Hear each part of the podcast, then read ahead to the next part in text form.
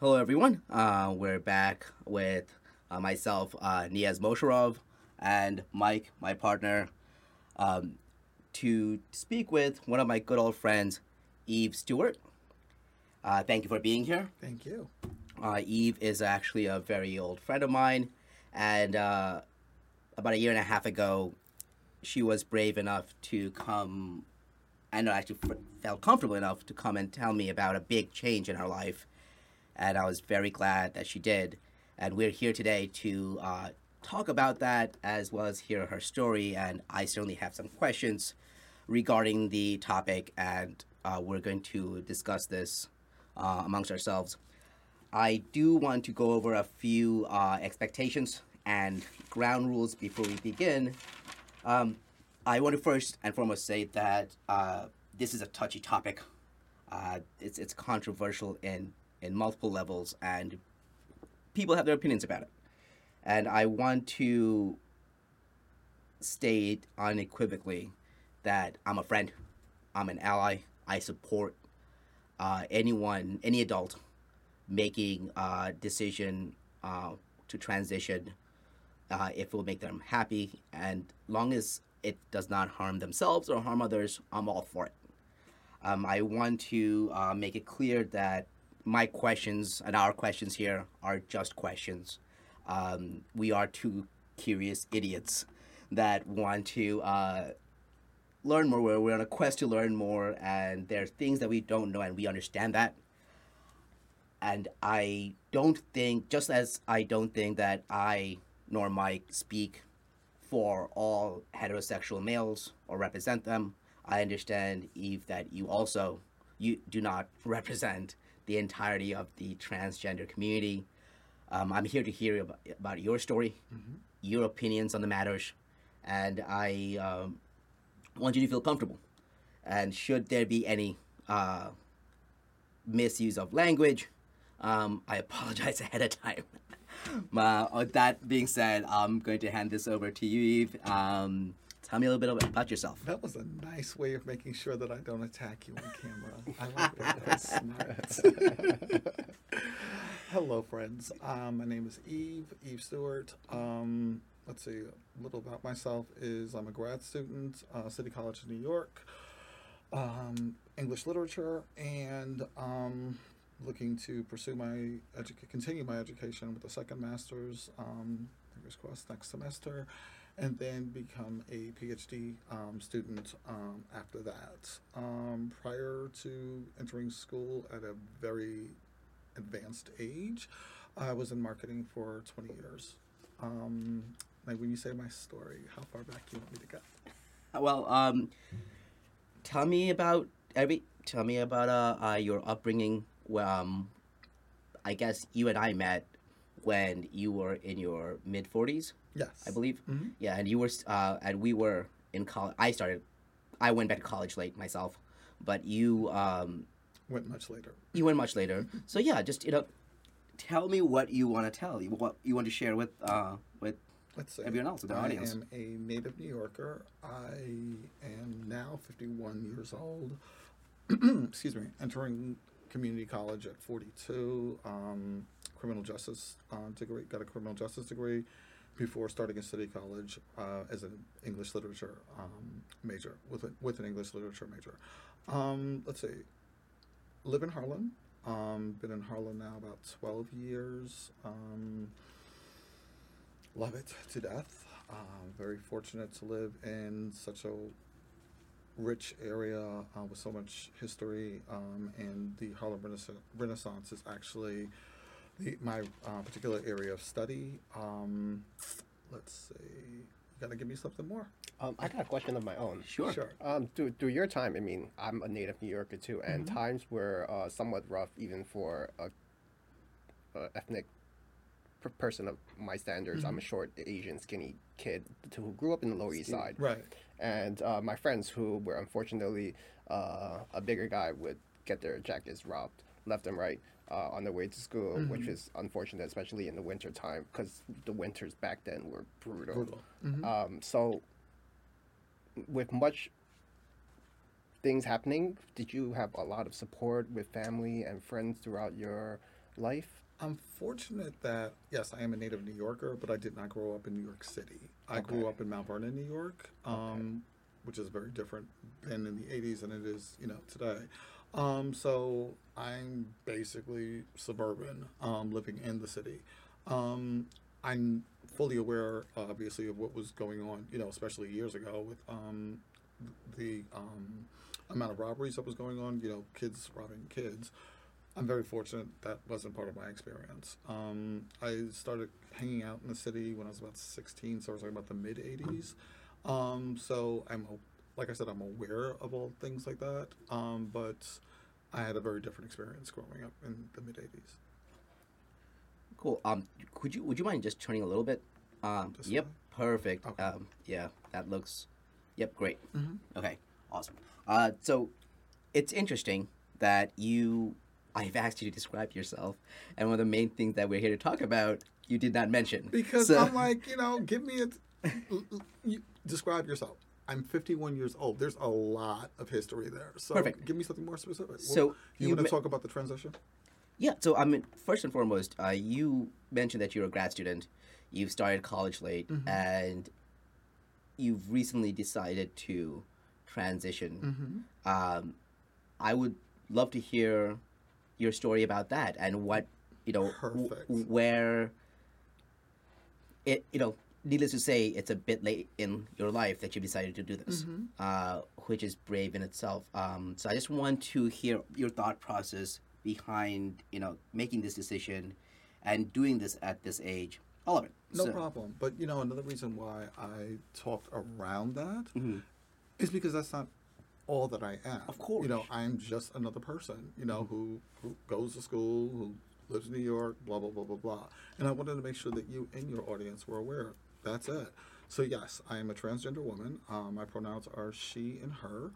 I began my transition September 20th of um, t- 2019 it came very out the blue. Um, little of little little bit that happened before that is so February of nineteen. Um, I discovered the cross-dressing sexual fetish, uh, specifically lingerie, and it snowballed very quickly um, from just like buying a couple of pieces at a adult store to my opening up a, uh charge account with uh, Victoria's Secret. Um, i'm sorry opening up a what account a charge account, what, what is that credit card. oh okay Um, at Victor- I see, I'm a little bit older. Um, at um, Victoria's Secret, and during this time, I created an Instagram page. Um, and I went the I went the whole route. Um, stockings, heels, no wigs because I don't really care for that, but um, still don't. Um, but um, you know, I was having fun. Um, and till September 19th, until September 20th. Um, you know, well, September 19th, I identified as a cisgender gay male. Um, I was very comfortable with that. I'd been that for 50 years exactly at that point. And then September 20th, I was walking down a street in Harlem and I saw a dress in the window. And I looked at the dress and kept on walking, and something made me turn around. And I walked into the store. I told the, the gentleman that the dress was for me. Which size would he think? He told me the size. I bought the dress. I think I probably went to Victoria's Secret afterwards. Um, it's an addiction of mine. And came home, put the dress on, and I twirled. And I'm looking in the mirror, and I went, "Can we curse in this?" yes I, you know, twirled. I looked at myself at the i mirror. I called ted cruz a cunt a couple of weeks ago Thank you. Thanks for sharing. Um, and went, what the fuck? Like, this isn't sexy. You know, it was just. this is sexy This is not sexy. It's not sexy, This okay. is just a dress. I was like, why is this making me happy? And a light bulb went on in my in my head. It was like, oh, this explains so much. You know, part of what we do as a, a society is little boys. You know, we tell little boys you can you wear blue and you play with trucks. We tell little girls you wear pink and you play with dolls But when that little boy reaches for the dress, we tell him no. And we don't say no like, oh no, you know, you know, you can't go outside. It's more like, no, there's something wrong with you. And you can't have that. But there's no explanation of why. And and all this obviously came much later that I was able to piece all this together. But that's incredibly damaging to a child, um, and it certainly was damaging to this child. Um, Did you did, did you reach for a dress ever when you were a child? And no, but I never liked boy things. What what are stereotypically societally societal boy th- male things? Never, um, including women. Um, you know, like tomorrow's the, the Super Bowl. I could not care less. I do not watch the Super Bowl. I care nothing about sports. Just the basic things that boys are suppo- quote unquote supposed to like, never cared for. Um, but I just did things anyway. Well, to the best of my ability. I mean, I can't throw a football to save my life. um, and I believe that you know that innate sense that there's something wrong with me because I don't like those things mm-hmm. led to 30 years of drug and alcohol abuse and hating myself because I felt like there was always something wrong with me. I never thought I was transgender. I also realized that this would probably explain why I was so transphobic for so many years. so you yourself was transphobic. Absolutely. You know, you and I have known each other for years. You know, I am a recovering conservative. Um, left the party quite a while ago uh, for obvious reasons. Um, and, you know, Well, I'm, I just want to say I don't think conservative and Republicans are goes hand in hand anymore. no, not, Yeah. not at all. Yeah. But um, I was a Republican, but now it's something completely different. Um, but, you know, I think a lot of people are conservative because they're hiding so many different things, even from themselves, much less for the rest from the rest, rest of the world. Um, and it's a lot of self hate. You know, being transphobic um, for so long and then realizing I was transgender myself, um, I realized a lot of it had to do with actual envy. Envy that other people had the courage to just live their own lives, to just be themselves.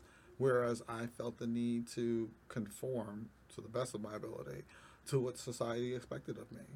And that day, I realized I'm not going to do that anymore.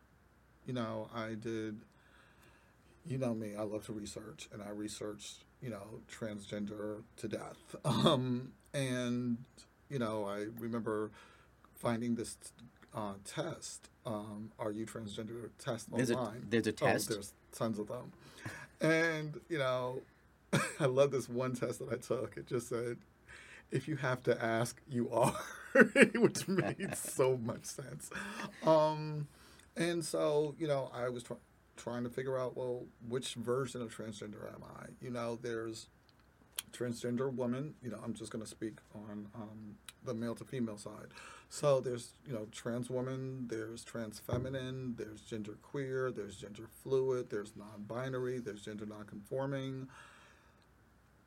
And to say I was trans woman at that moment just didn't feel I wasn't comfortable with that. So you know, I originally identified as um, non-binary, non-conforming, which I then later found out was they're two totally separate things. So I settled on non-binary. Um, about three weeks after the dress incident, um, you know, I FaceTimed with my parents and let them know what's going on with me. Um, and I found a, a meetup group um, of cross dressers and trans women, and I went to a function. Um, they had a they have dressing rooms um, at this um, space in the space, and I'd gone shopping prior to this. Um, went to Mac because I didn't know I knew nothing about makeup.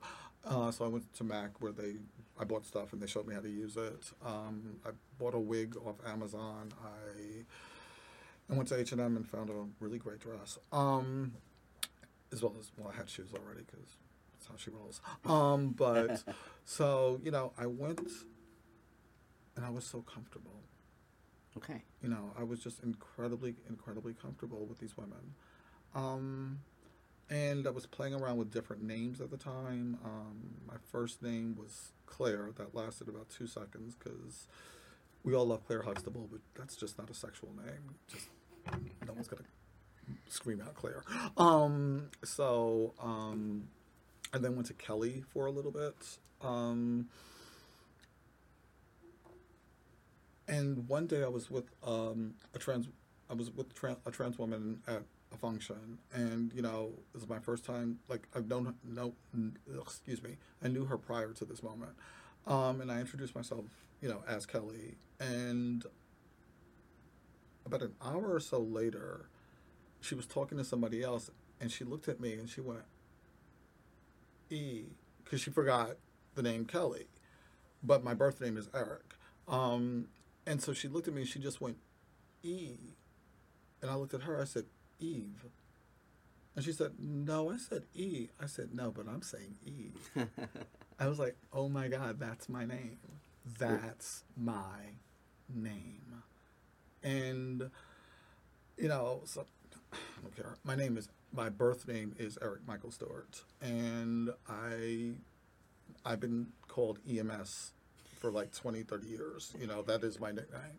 Um, and the idea of having to change my initials didn't really sit well with me. And having Eve, you know, problem solved. I get to keep keep my initials. Um, and so by that December, I came out publicly as Eve, which means I changed my name on Facebook. Uh, and I got wonderful, wonderful, warm reception from majority of the people that I know. Um, I lost some friends through this. Um, You lost some friends. Tell me about that. um, everyone isn't meant to walk with you for the rest of your life. We're all going to go through various stages in our lives where some people just don't want to walk that journey with us. And people were comfortable with me as, you know, the person that they knew. And they were not comfortable with me, you know, evolving into someone different. Um, and I will admit, quite different than the person that they know. And so they, you know, fell off. No one was ever nasty to me or anything like that. Okay. But, you know, there were a couple of people that just weren't able to continue this with me. And that's fine. You know, um, we all have to do what we have to do for ourselves. And I respect that. I have no animosity towards anybody, you know. I wish everybody well. And that's that. So, um, so after I came out, you know, COVID hit. How did that affect your journey or expectations of your journey? That affected me so much. Um, you know, the lockdown affected everyone. You know, um, as a single person who lives alone, um, which maybe I probably should have said that on camera, but um, it's very isolating. It's very lonely. Um, when you are a recovering addict, isolation is not your friend. When you are just a person, period, who is starting this whole brand new journey in their lives, and you need community, and not having access to that community, um, it hurt. It hurt a lot. Was was social media or online communities in any way helpful or accessible? definitely helpful, definitely accessible, but not really what.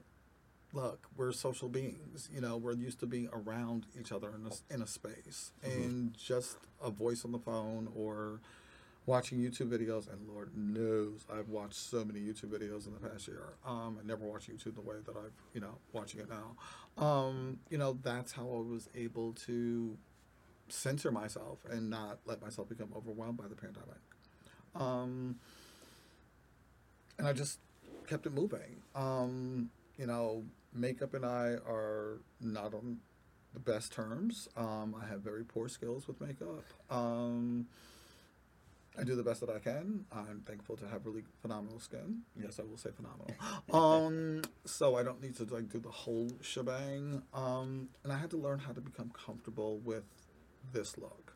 I'm six foot tall. I wear size 12 in men's, 13 in women's. You know, I'm not going to ever pass as a female, as a cisgender female. Um, and I didn't realize I was comfortable with that. I don't need to pass. I don't need. This isn't about me wanting to be a different person. This is about me just being myself and not having to hide this person. I've been on hormone therapy for a little over a year now, so what you see is actually real. Um, and it's made me so much more comfortable with my body. Um, I've always had body image issues, um, but I have to admit, once I got on HRT, those started to drift away. Um, What's HRT? hormone replacement therapy.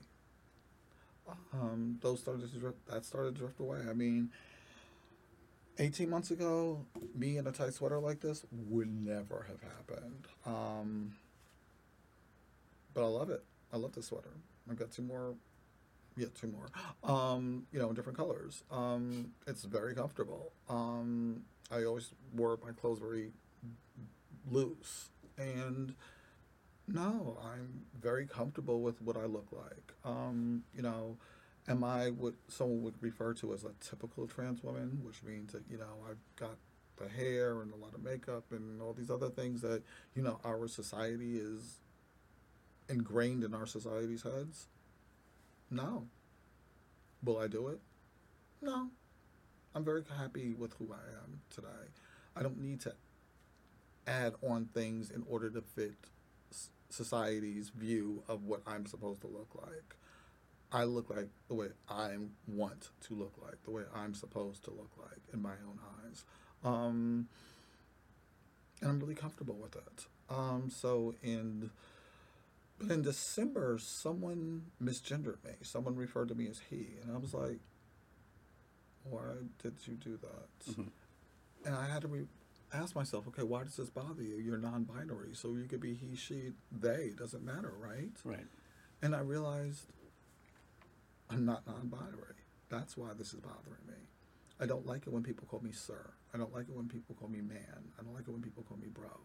I just like being called Eve. Just Yeah. leave it there. And so, but I was like, wait, I thought that, you know, well, once you identify as transgender, that was sort of it.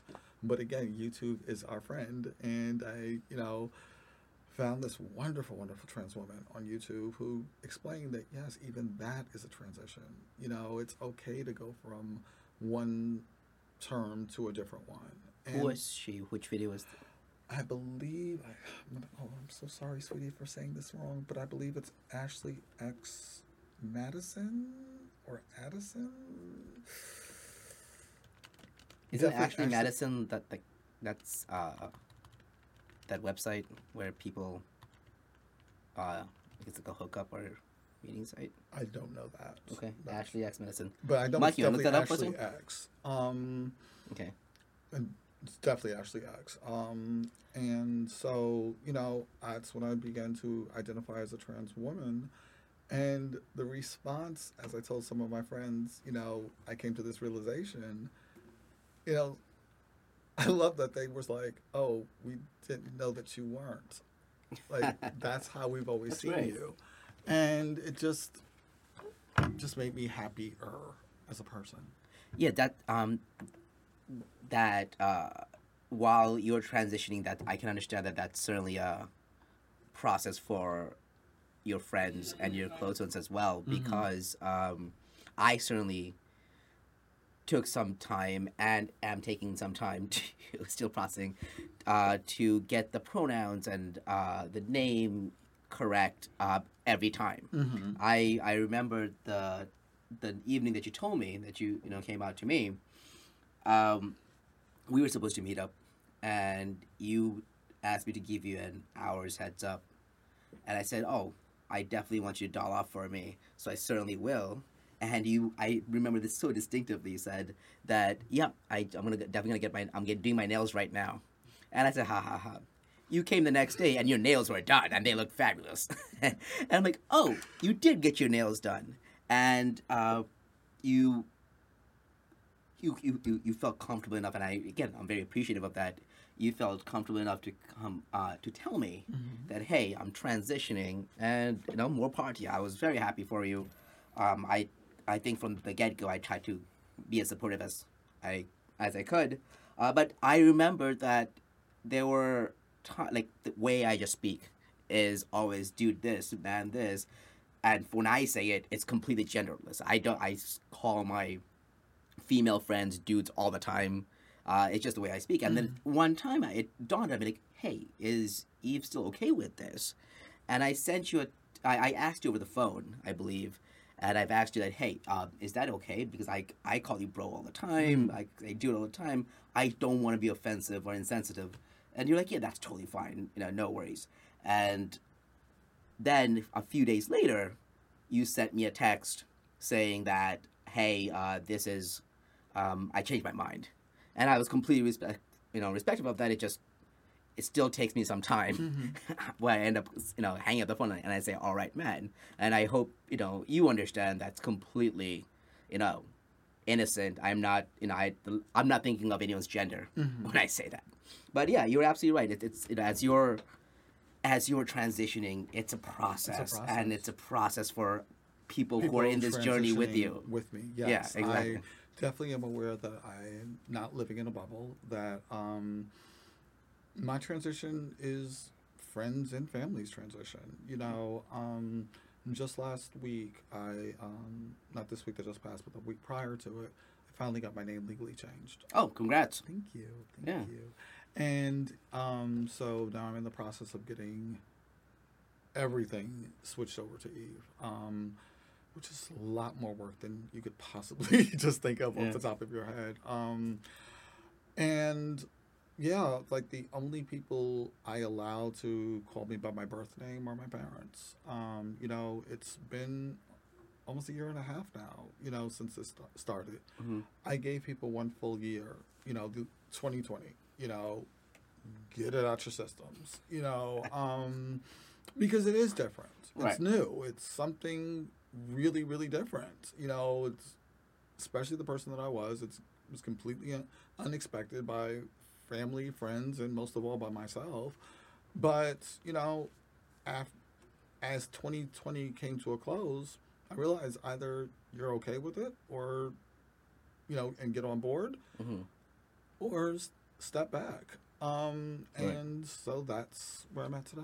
Yeah, I, I, I, I- I completely agree on that. I mean, in cases, uh, well, what seems to be happening is that uh, normally you'll have people who agree, support, and respect the fact of the change, and actually make the actual um, transition to actually, you know, address you correctly and everything else out of pure respect. And if they can't do that, I guess they just have to fall along the lines Yeah. of like, you know, fall, falling uh, far from the circle. Mm-hmm. Yeah, like some people, they spent 2020 calling me E, you know, and I, I yes, you, yes, you do. um, and you know, I, I got that because it is a transition for other people as well, and I can respect that. But you know, as the you know December hit, and I was like, okay, why are you still calling me E? I was like, are you holding on to something? And one person told me flat out, yes, I actually I am. And I said, well, that doesn't work for me anymore. And if we have to go our separate ways, then, you know, because you're not able to, to keep this up with me, I respect you, but I got to respect me more. And so we did. we had to go our separate ways, and it's okay. Um, yeah, I just want to take a quick second because Mike did pull up. I think it's Um, Adamson, right? Is that Yes, yes, Adamson. Adamson? Yeah, All right. God, I messed that up really we bad. Yeah. So tell me a little bit about this. Ashley Addison, you know, um, Adamson, sorry, sweetheart, I keep messing up your name. I, I'm reading it. Um, has been phenomenal for me um, over the past few months. Um, once I started wondering about the whole trans woman, non-binary versus trans woman, I literally Googled it, you know, inside YouTube, and she came up, and she, I, I love her because she actually responds to posts, um, and she is just. There's one of those videos in there that just helped me a great deal, um, as far as like being able to understand that even gen- within the transgender gender identity that one is still able to um, transition. that you know nothing is static. That literally nothing is static. Um, well, no, I mean, like, listen, we you never know where you find the help that you need, and I'm glad that you found it somewhere. Um, even in the time of you know during the pandemic, and I can understand how that can be lonely, especially when you're taking this new step uh, and, and opening, you know, jumping into this new chapter in your life. The support is necessary Definitely. and I'm glad you found it somewhere. Um, as you told me your story uh, about your past, I had I have a few questions, and you touched on a couple of topics that I will circle back with you Okay. about because I was going to ask you about them anyway. Um, first, I just want to uh, make sure that I understand clearly. When you were young, did you sorry uh, did you feel that you were um, did you have tendencies or did you have desires um, that you felt rec- you know in the last year and a half when you when you wanted to do things that were um, socially uh, categorized as a female or for females. Um, you we you mentioned earlier, but they give an example about um, wanting a dress and uh, as a child, but you know them taking the you know your parents taking that away and giving you a truck instead. So growing up as a child, or especially in your formative years, you know, as a child uh, through adolescence, through your teen years, did you have those feelings? Did you feel that you know you were a different gender than you were? Definitely. You know, it's you know the wanting the dress never really that you know I'm just giving you a euphemism as a, a Right, right. that. Um, but I certainly was obsessed with pink. Pink is totally my favorite color.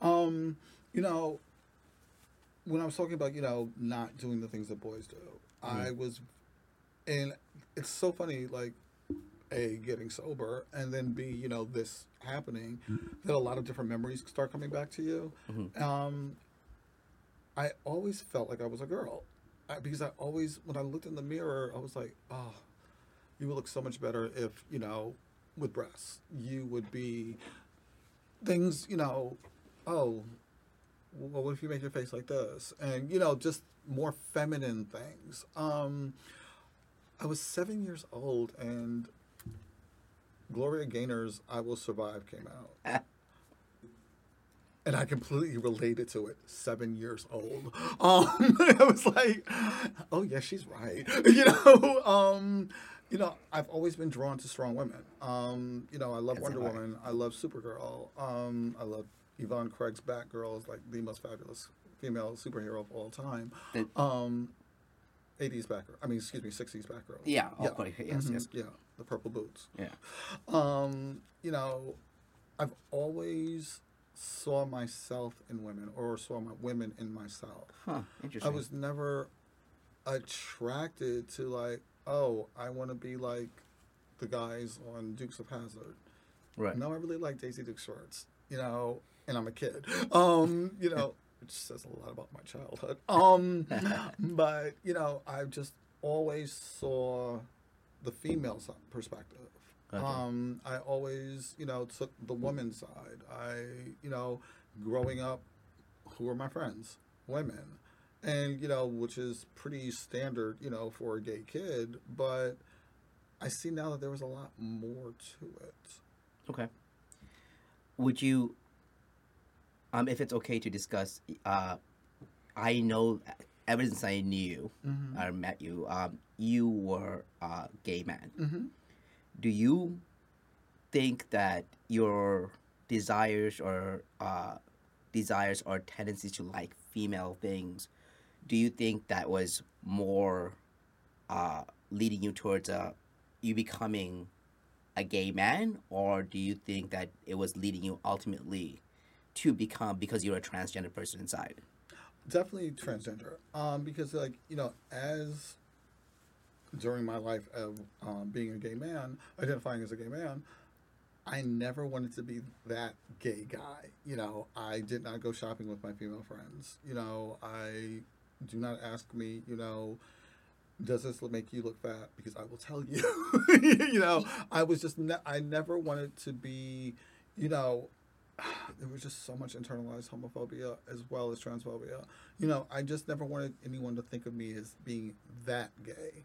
Um, so, no, to answer your question, it would definitely be towards leading me to, you know, I being trans versus, you know, being gay. yeah, you were never a very flamboyant gay man. That that was never your thing. Um, so But you know what? Let me touch on that yeah, for a second. sure. I wasn't because I, yes, I had the ability to wear masks. I had so many masks on my face, I didn't even know they were there. Mm-hmm. You know, there are two of you right here. I was mm-hmm. more than capable of being a completely different person for each one of you, and the two of you would never meet, so you could never compare notes. Um, I was a different person in school versus work, and depending on what type of work I was, with my family, with this friend, that friend, that friend, I was always wanting to be something else. You know, I had absolutely no sense of self, and but the, you know, I I definitely say you know when I walked into um, recovery that I didn't come in with low self esteem. I came in with no self esteem. I was very conscious and aware and proud of my accomplishments, what I could do, my academic career, my professional career. I I'm not gonna lie, but I was the shit. but as far as myself was concerned, I always thought I just was shit. That and I could never understand why. And I'm just using you as an example. You know why you wouldn't fall in love with me until this happened because you didn't know who the hell I was to fall in love with. You just weren't falling in love with the representative that I was presented to, and it just made so many things clear. Wow. Yeah, that's fascinating. Uh, no, it's uh, I can, I can appreciate the uh, sentiment of not feeling oneself, and I'm I'm really happy for you that you, you. finally do feel like yourself. And um, and FYI, I was in love with you, either way, you know, before and after. So you know. It's the Um, boobs. I know it's the boobs. It's always the boobs. um, so okay, you've mentioned that you've you were transphobic, you're homophobic at times. Uh, How does that work? Um, I, I maybe shed some light on being a gay man and still having some level of homophobia or transphobia. Self hate is just prevalent, you know, to everyone. You know, there are Jewish people who hate the That's fact that they're Jewish. There, you know, we've seen white people who just swear they're black. Um, you know, it's. I think it's just a part of human nature. Um, you know, I didn't want to be like I said, you know, that that gay. Like Right. I certainly enjoyed the sex, but I didn't want I didn't understand like gay pride parades. It was like, oh, those are freak shows. I haven't been to a gay pride parade in like 30 years. Actually, 40. Damn, I'm old. Um, oh no, I'm not that damn old. Um, 30. Um, like 30 plus years. Um, and you know, I- I just didn't understand why people had to be that out. You know, was becoming a conservative was just very easy for me because I had these conservative beliefs that there were, other people were wrong, and it was just me another mask that I was wearing. You know, it just came out to the fact that I envy the fact that these people had the guts. Yes, um, the guts to just be themselves. You mentioned that you did a lot of research online to learn about the transgender community, the transitioning process. Um, a lot of it was um, the language, the terminologies that, that you know the community uses Right. and would like people to use. Uh, there's certainly uh, points in our conversations in the past months where you have educated me on some of these terminologies. And what are your thoughts on that? Because do you feel that you know because there are so many? Um, what are your thoughts on the myriad of uh, terminologies that are uh, that have been created for this community and are continuously being added to um, as you progress? it's about nothing like i mentioned before nothing is static right people are discovering themselves at different points in their lives. And people are discovering what works for them and what doesn't. So when I have corrected you, you know, on, you know, even the name situation, um, I'm not doing it because you're wrong. I'm doing it because I'm standing up for myself. That, you know, this is who I am. And yes, I understand, you know, like if I'm at a store and the sales clerk refers to me as sir, I know what I look like. I'm not blind. You know, I admire her a great deal, but I don't look anything like Gabrielle Union. You're not going to mistake me for Gabrielle Union or for Kelly Rowland. I get that 100%. And this is a split second interaction. So you're just doing your job. You are not looking for a lesson on gender identity. Right. I get that. But if it's someone that I'm interacting with on a regular basis, well, yes, now I have to correct you because that would.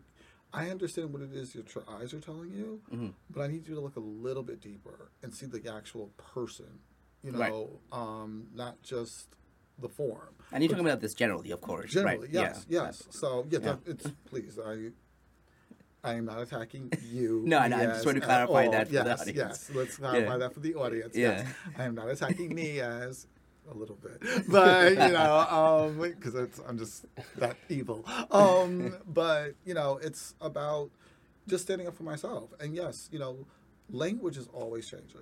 Yeah. You know, um, what was it last year that um, Miriam um, Merriam-Webster, re- you know, used they Yeah.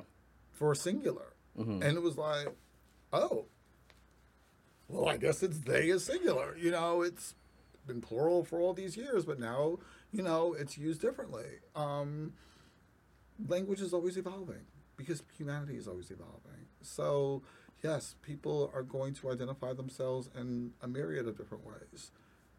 And we just have to respect that individual's choices. Absolutely.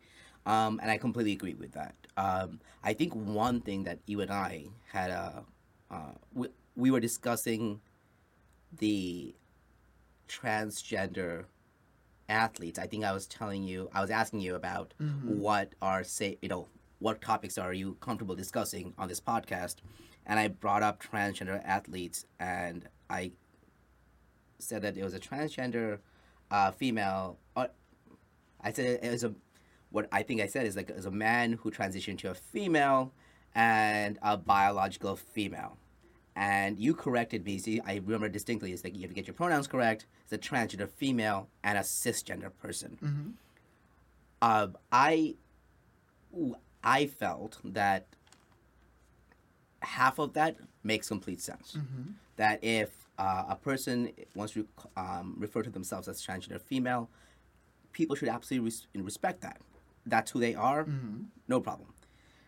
But why why would someone who is a biological female or biological male mm-hmm. now have to call themselves cisgender? So that was my question because mm-hmm. if one person is like, "Hey, I'm a transgender male or a transgender female," mm-hmm. that's what you I want you to refer to me as. Vice versa, shouldn't the same courtesy be given to someone who refers to themselves as biological male or female and not have to call themselves cisgender? Well, I don't believe during that conversation you said biological female. I did. Think, uh, That's what you. Uh, can I? yeah, of course. please. Would it be all right? yes. You sure? Okay. Well, let me think. um, So yeah, I you know I'm going to be really honest and tell you that I do not remember that conversation verbatim. Okay. So I'm going to assume, A S S U M E, that you know that you didn't say those words exactly, because if you had just said you know trans female and biological female, I don't. I didn't say trans female. I said a man.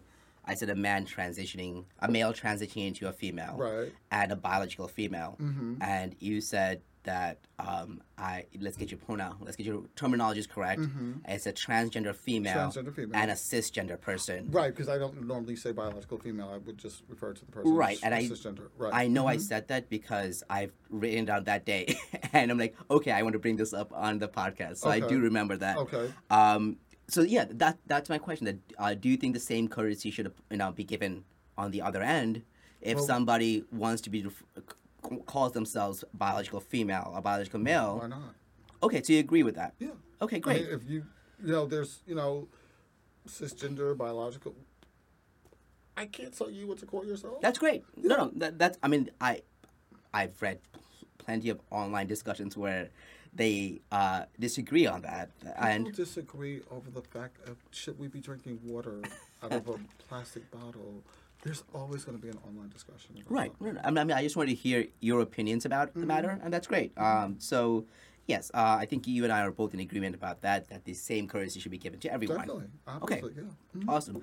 Um, so you mentioned uh, a little while ago regarding uh, the t- the importance of the terminology. You know, especially if, with someone that you're interacting with. Give uh, tell me in your experience and your um, um, I guess from in your opinion, what value those pronouns, those terminologies hold for a transgender person?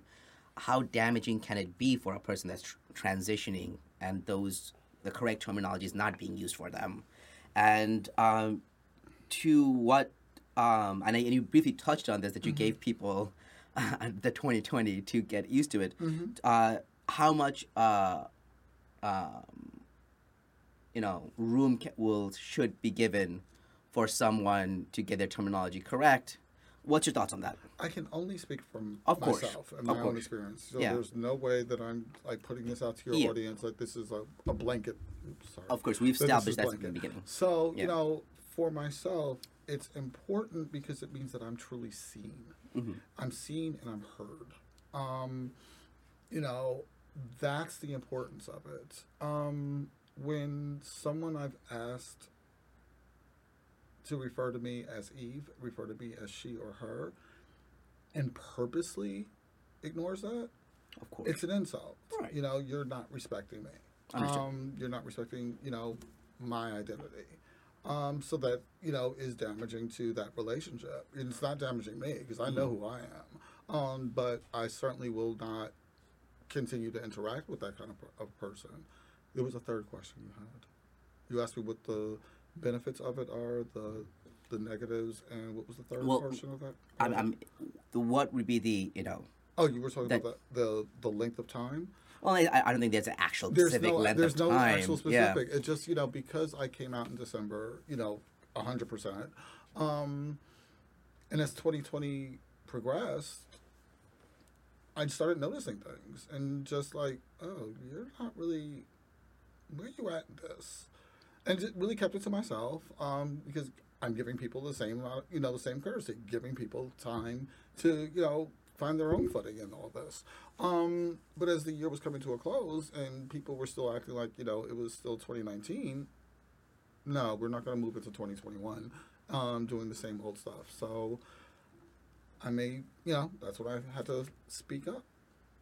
Got it. Okay, that makes sense. Um, now, I mentioned a little bit earlier that uh, I had a phone call with you, uh, running through some of the topics that you know I might want to discuss with you, and one of them was transgender uh, or trans female um, athletes uh, competing against biological female or you know athletes are in that realm, and you mentioned that you were not comfortable um, speaking about that. Correct. Um, and just I just wanted to uh, clarify why do you feel that you don't want to talk about that? I'm more comfortable talking about things that actually concern me. Um, that is a very controversial uh, conversation that's going on right now nationwide, and I do not want your audience, uh, frankly you or your audience, to you know misconstrue that whatever it is that I'm saying should be you know applied in at all. either direction. Right. So you know,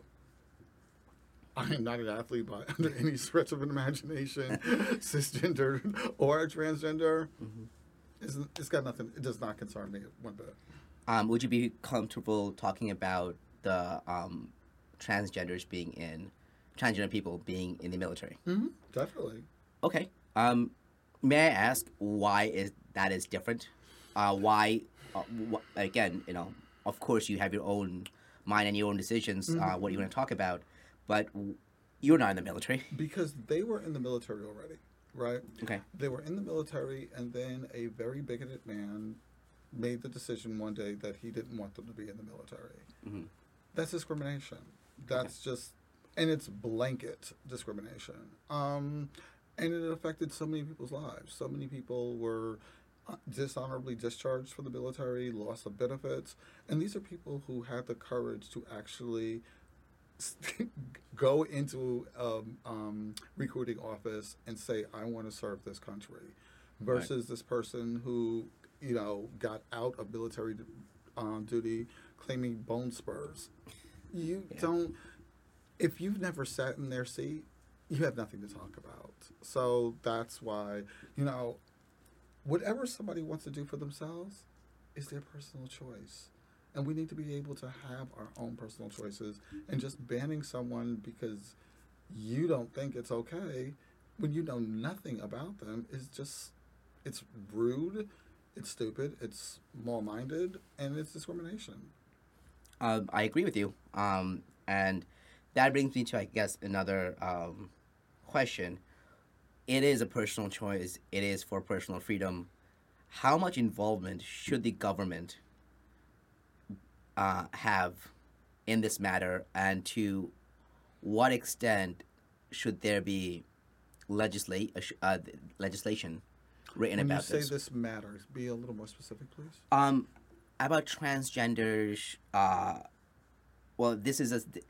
Many transgender people feel like this is a civil rights matter. Correct. That which part? The military? All military or transgender rights. Mm-hmm. Um, it, it is it is clearly becoming a civil rights issue Mm-hmm. almost. Um, um, on I know to, in today's uh, political climate. Mm-hmm.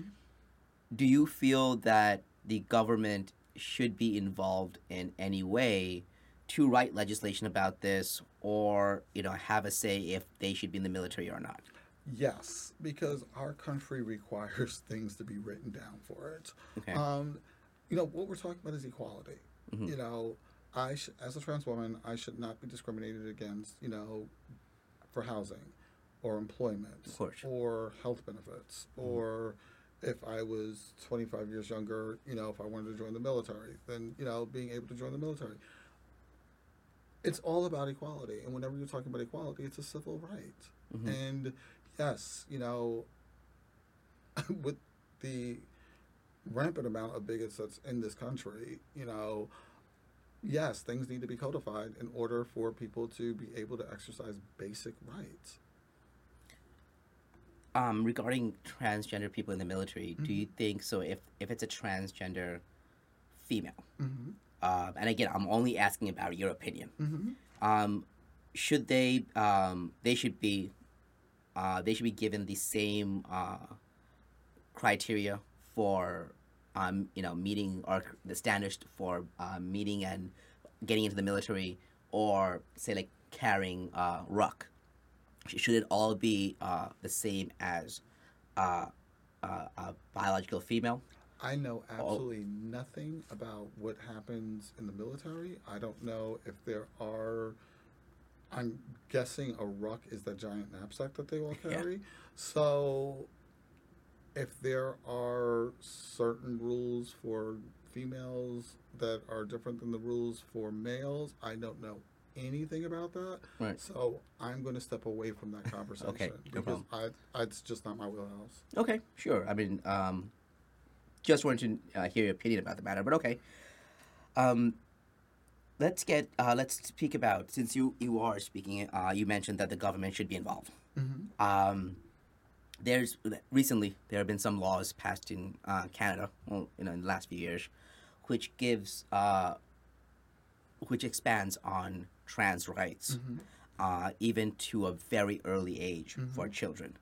Um, if we can pivot the conversation uh, about trans children and uh, to and about hormone blockers, puberty blockers, because you certainly transitioned at a very uh, late age. Well, I don't say late age, uh, when you're older, obviously, in a much. Um, um, most people nowadays they transition much earlier. Do you think? Do you believe that there should be laws about letting children as young as three, four, or five uh, to transition if should they choose to, and um, and given and given uh, puberty blockers or hormone blockers at that age. I believe there should not be laws against it. Mhm. That there should be laws for it. No, Mm-mm. but definitely, that, you know, everything is a case by case Of course. basis, right? If you have a child who wants to transition at seven, Mm-hmm. that is between you and that child, you as the parent and that child. Correct. And if that's something that you want, that you are okay with, and your child obviously wants to do this, is somehow at seven years old today, but able to understand all of that, go with God. If you, as a father, your child wishes to transition, you don't want your child to transition, that's something between the two of you. Understood. You know, that there are laws saying you must. No. Mm-hmm. But if there are laws saying that you can't, that to me is wrong. I I wholeheartedly agree. Um, it should be up to a family, a parent, and a child Right. deciding together. Um, unfortunately, there are laws in Canada currently that you know say that your child is three, four years old and um, tells your you know you you go the child, it's a boy, tells their parents that hey I feel like I'm a girl, and they're like okay you know buys them some more trucks, buys them some more action figures. So um, the child says that in school. The school is allowed to take steps to see if you have uh, taken your child to a to a psychiatrist and have began the transition process medically. Wow. If you have not, they can take your child because this is human rights ab- abuse, and it's child child protective service will come over and take your child. What's your thoughts on that? I don't know anything about it, and as someone who has no children, I'm going to step away from that. I, you know what, I, I'm very comfortable with saying I don't know. No, no, absolutely. So I don't know. Um, I, you know, I this is literally my first time ever hearing about it. Uh-huh. So I don't want to. I don't want to say something without being more educated on the topic. I- I guess my question here is that you know what I guess you kind of answered in the beginning is that should the government be that involved in a child's transition? Should it be outside of the scope of the parents and the child? I don't know. Um, you know, would it could it be seen as a health issue? I don't know. Mhm. So yeah, I I don't know. Okay. What's your uh, thoughts on um, using uh, puberty blockers or hormone blockers um, a- as a person who has transitioned at a much later age? Do you, if you could have done it earlier, would you have? Do you think there's a right age for this?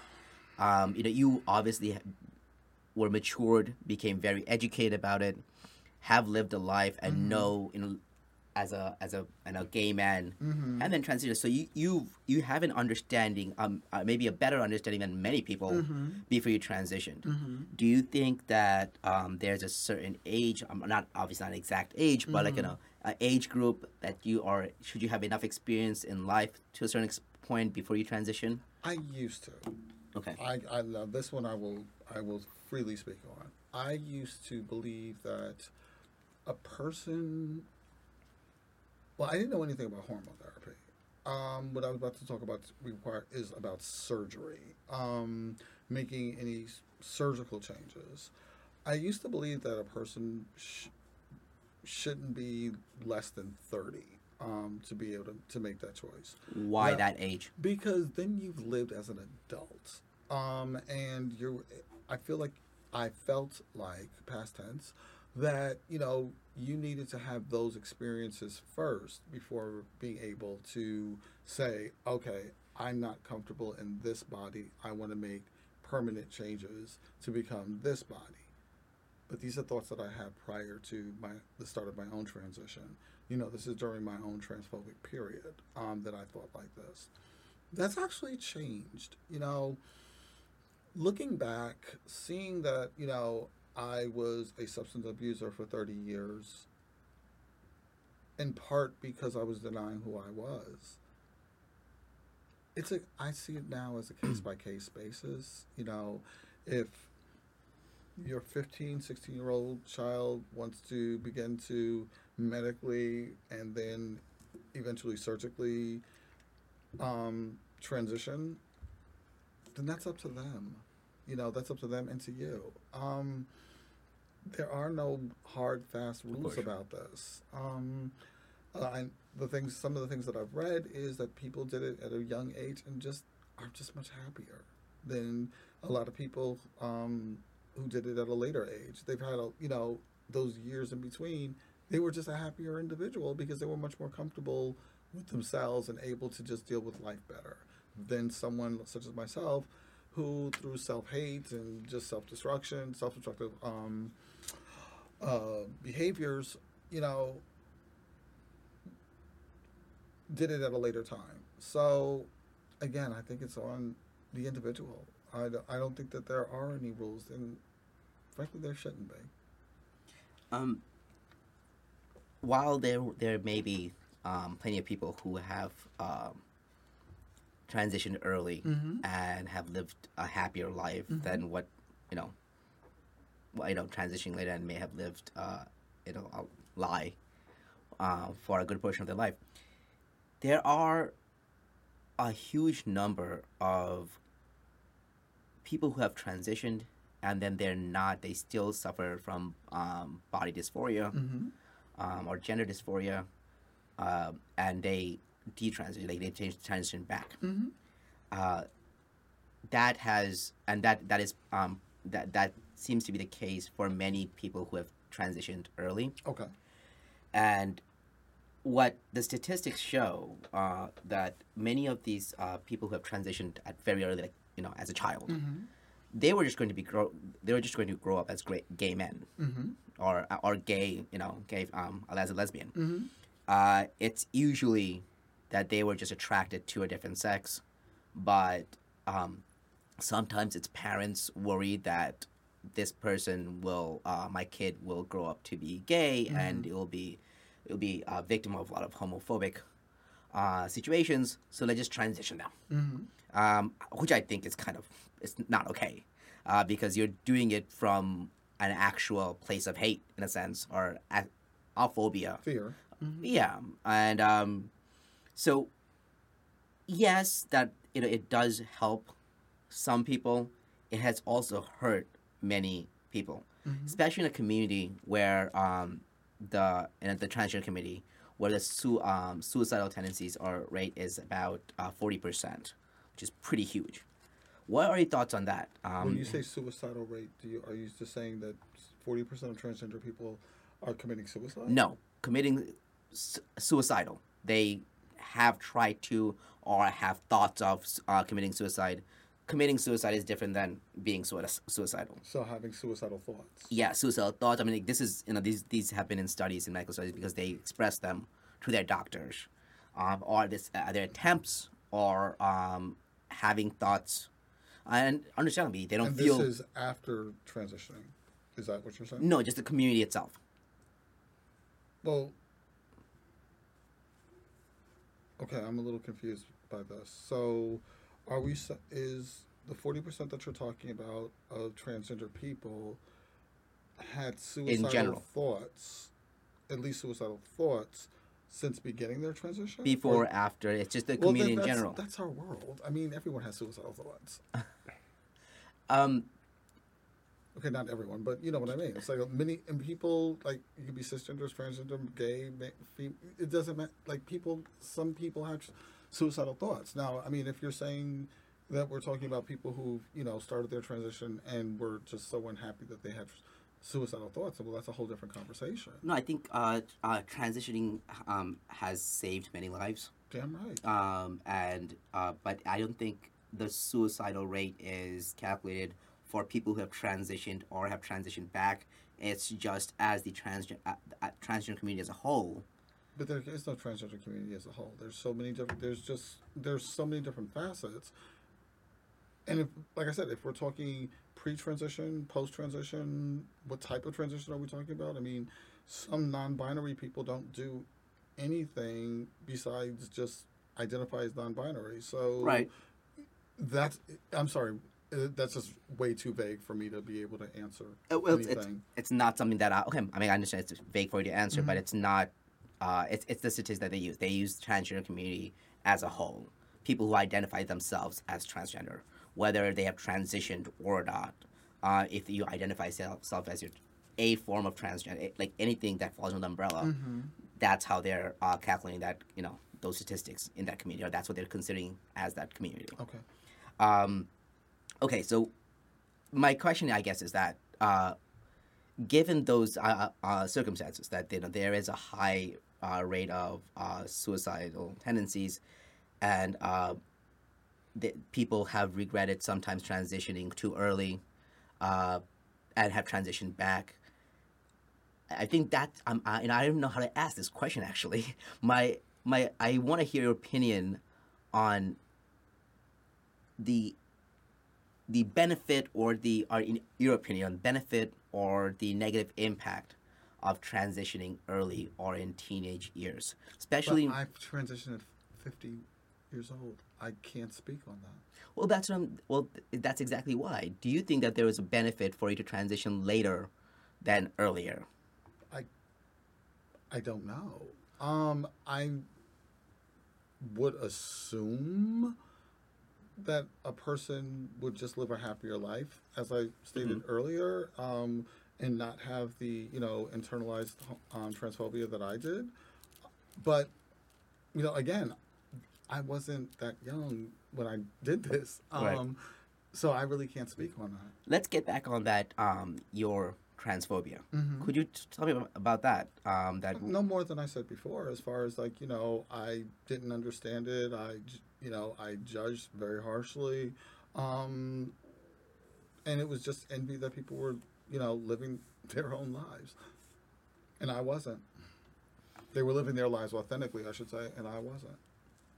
Okay.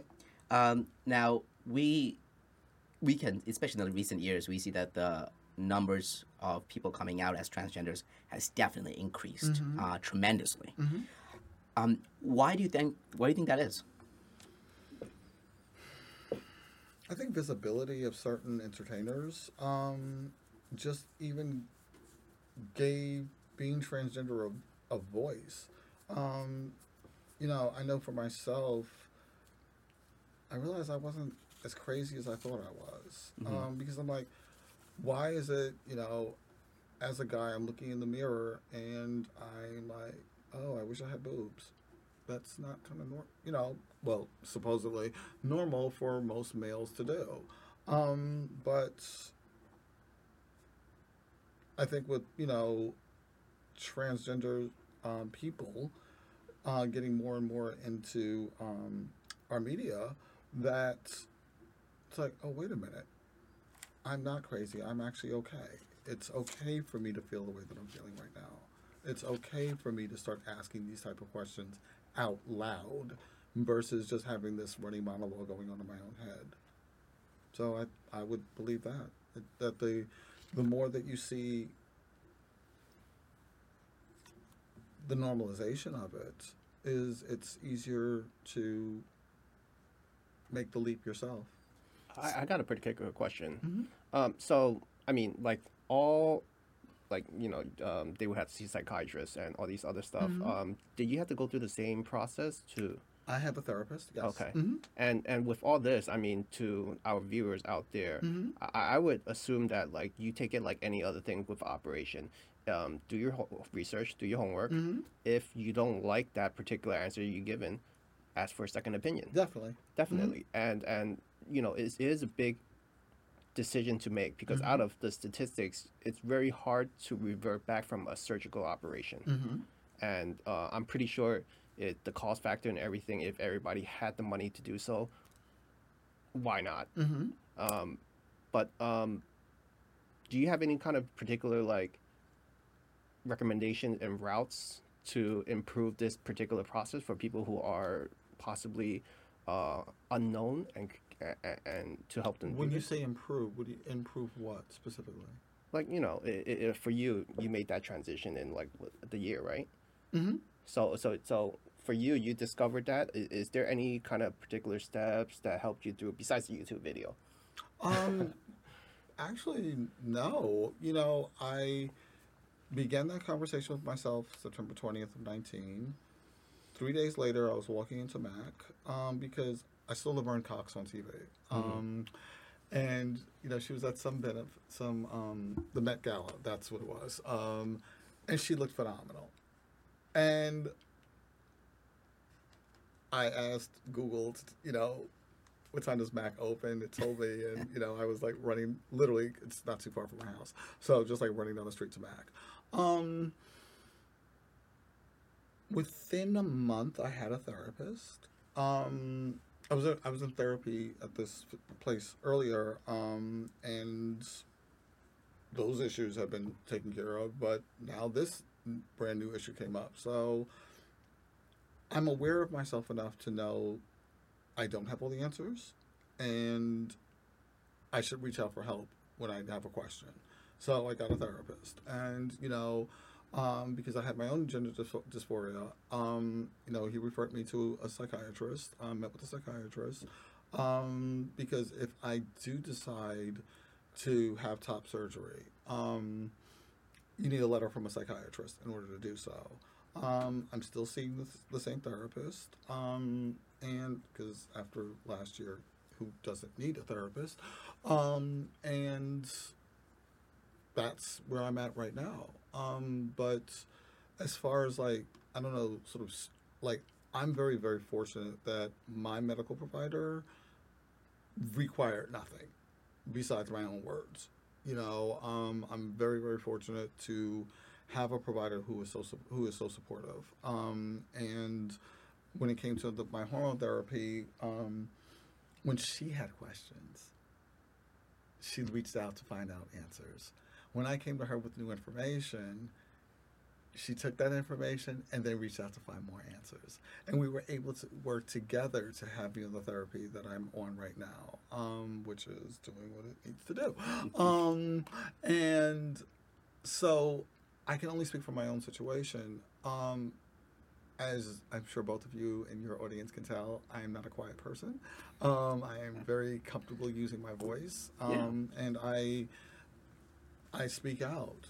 But unfortunately, a lot of people aren't. But that's something that you, I, b- I would believe that a person needs to find their voice and speak up for themselves. You've touched on a couple Did that important. answer your question? Um, for the most part, Okay. yeah. Okay. You've touched on a couple of important things there, and that I definitely want to um, uh, uh, ask you about.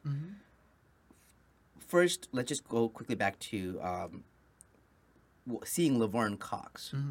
Um, and I remember, um, and I bring this up often. Uh, you remember Bernstein? You remember, you remember Professor Bernstein? Yes.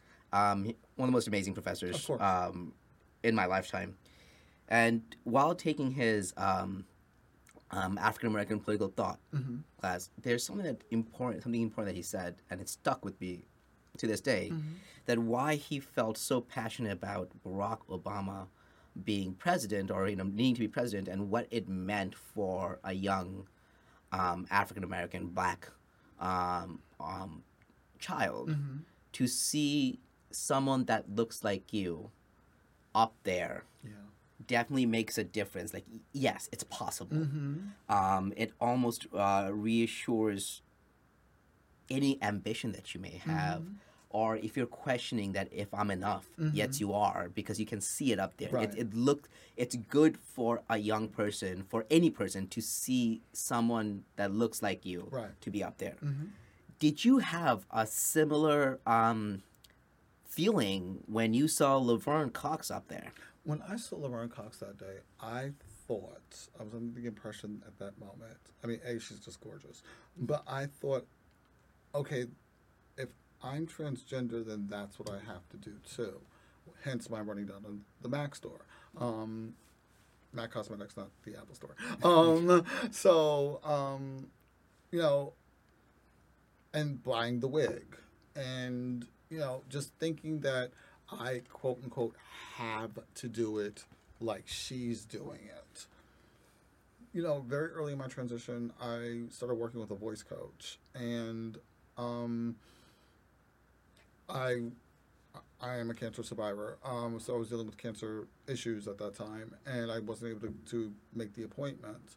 Um, plus, I wasn't doing the homework anyway. I'm not going to lie about that. Um, and I realized, wait a minute, why am I changing my voice?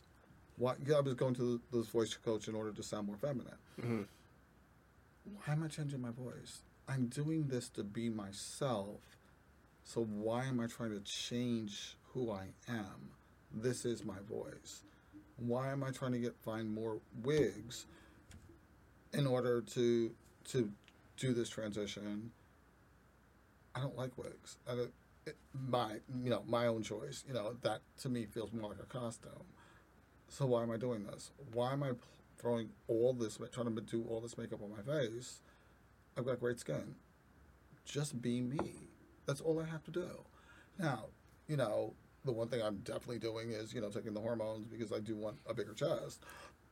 That's something I want to change, but that's something I want to change. I don't even want like a chest that, you know, because other people want me to have it or other people think I should have it. This is something that I want to do for myself. So I just need to focus on becoming the best version of me. And mm-hmm. that's what I'm working to, on right now. That's what I'm continuing to work on right now. I'm very proud That's of great. that. Thank Yeah. Yeah. More power to you, man. Um, so, you going back to Laverne Cox, Mm-hmm. you mentioned that you know s- seeing her on was it the Met Gala? Yeah. Uh, you you immediately went to the Mac store. Mm-hmm. How much? What effect or how much effect uh, does media um, and social media play in today's culture for people who are transgender, for people who are transitioning or wanting to transition? Um, as we've discussed earlier, that there, ha- you know, the number of transgender people coming out or choose deciding to Mm-hmm. uh, take the next step has risen exponentially in the last few years. Um, what part uh, does media and social media play into Well- that? What part did it play for you?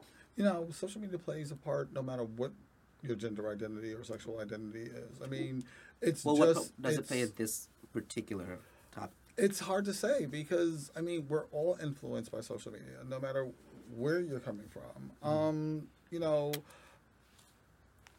we all just see pictures of other people, so and videos of other people. So it's like it, it's it's hard for me to answer that question because it's just so prevalent in our society.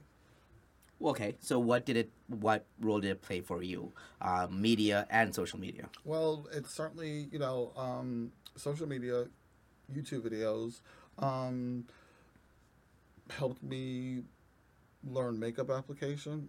Now my application itself is a whole different story, but at least taught me you know what goes into makeup application. Um, social media showed me I'm not alone in all this. That you know there are other people who transition at a late time later time in life because that was certainly a question like am i too old for this? And part of why i jumped into things so quickly is yeah at 50 years old. I didn't have five ten years to sit around and think about it. It was like well if you're gonna do it just go do it. You either like it or you don't. And you know um i don't see going back to that using that word static i don't see anything as static so either if i like it for a year don't then change it. You know, I that's just how I am. So, That's Um, interesting. Um, but you know, but as far as like saying, you know, how much social media has influenced me, it's influence isn't the right word for me. You know, because it didn't. I'm not like staring at it every day. You know, oh, I want to be like this person. I want to be like that person. I want to be like this person. I don't use it like that. I just I I use it to understand who you know more of myself. But as far as it quote unquote influencing me, not so much. I use it as a tool. If that makes any sense. to what end?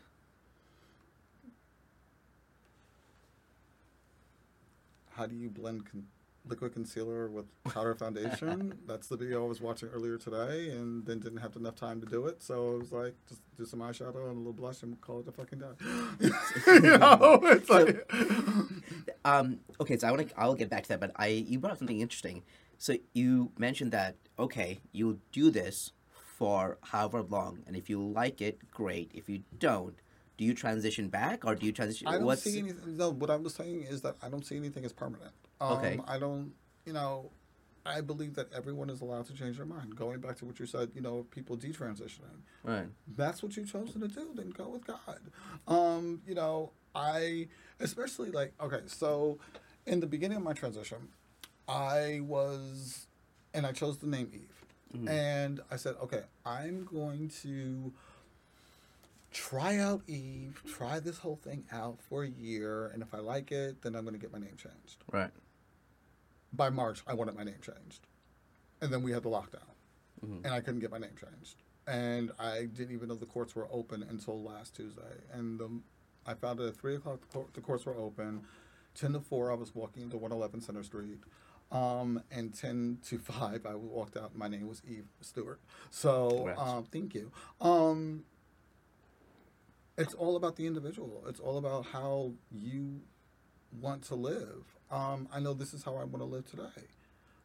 Am I saying definitively that you know, a year ago this time, um, I will go back? No. Am I going to say a year ago this time that this is I'm going to continue on this? No, because I don't know if I'm even going to see a year ago from this time. Right. So let me just focus on today. So based on what you're saying, do you believe um, being a transgender person Mm-hmm. is it pathological or is it cosmetics? What do you mean by pathological? As in- that for me, please. So as in like, do you think that's it's there's a cause? Um, there's a there there's, there's a reason. Uh, you you're like okay. Let's put it this way: gay people, gay and lesbians, uh, homosexual people believe that they were born that way. Correct. Do you believe being a transgender person they were born that way, Yes. or so? If that's the case, Mm-hmm. then how are you? How is how is one able to go back and forth? Then Well, as far as your expression is concerned, okay. you know, um, and the expression is cosmetic. When I and I, when I say cosmetic, I don't mean just meaning makeup on. I mean the cross dressing, everything. you're physical. Yes. Yeah. Yes. You're you're physical. Yeah. Um. Yeah. I I think that people just have a choice to live however they they they, they choose to live. Um. And maybe I was just incorrect when I said what I said because I know that's you know those are the words that I was saying a year you know almost eighteen months ago. What so, words? Um. As far as like you know maybe I may change tomorrow. Gotcha. You know that's you know what. Thank you, Niaz. I was wrong. Oh, no, I- I- I am not here to prove I you wrong. no, it's not about proving me wrong. No, but or- you just enlightened me Uh-huh. that I misspoke when I said that. That I, I was speaking in the voice that I had back in 2019, and that isn't my voice today. You know, Right. I thank you for everything you just asked because yes, being transgender is something that is innate within me. You Mhm. know. And that's just all there is to it.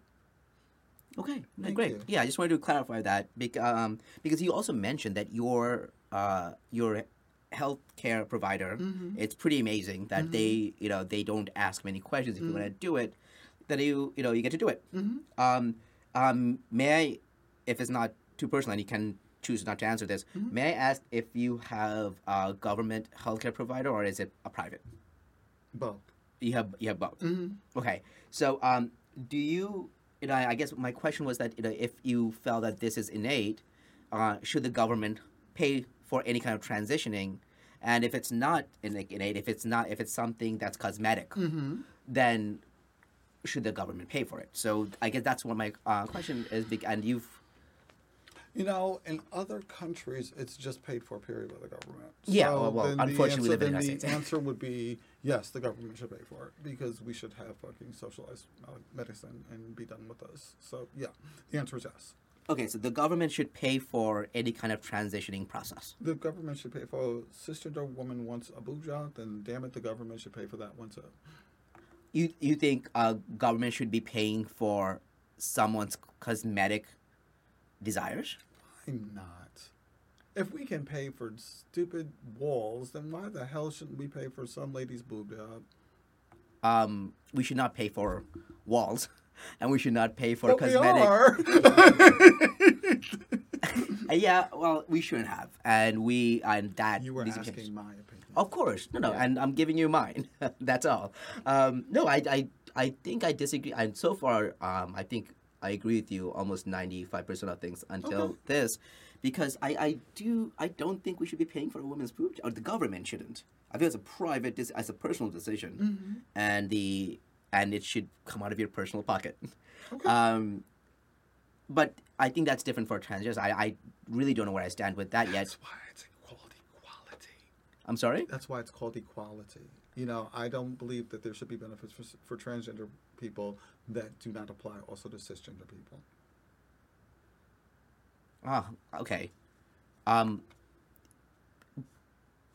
So, do you think, do you think the transgender person getting uh, or going through a transition or um, having surgery, do you equate that to uh, cisgender woman There's- uh, getting we're a boob job? So we're talking about you know gender dysphoria versus body dys, body image dysphoria. Uh-huh. It's still dysphoria.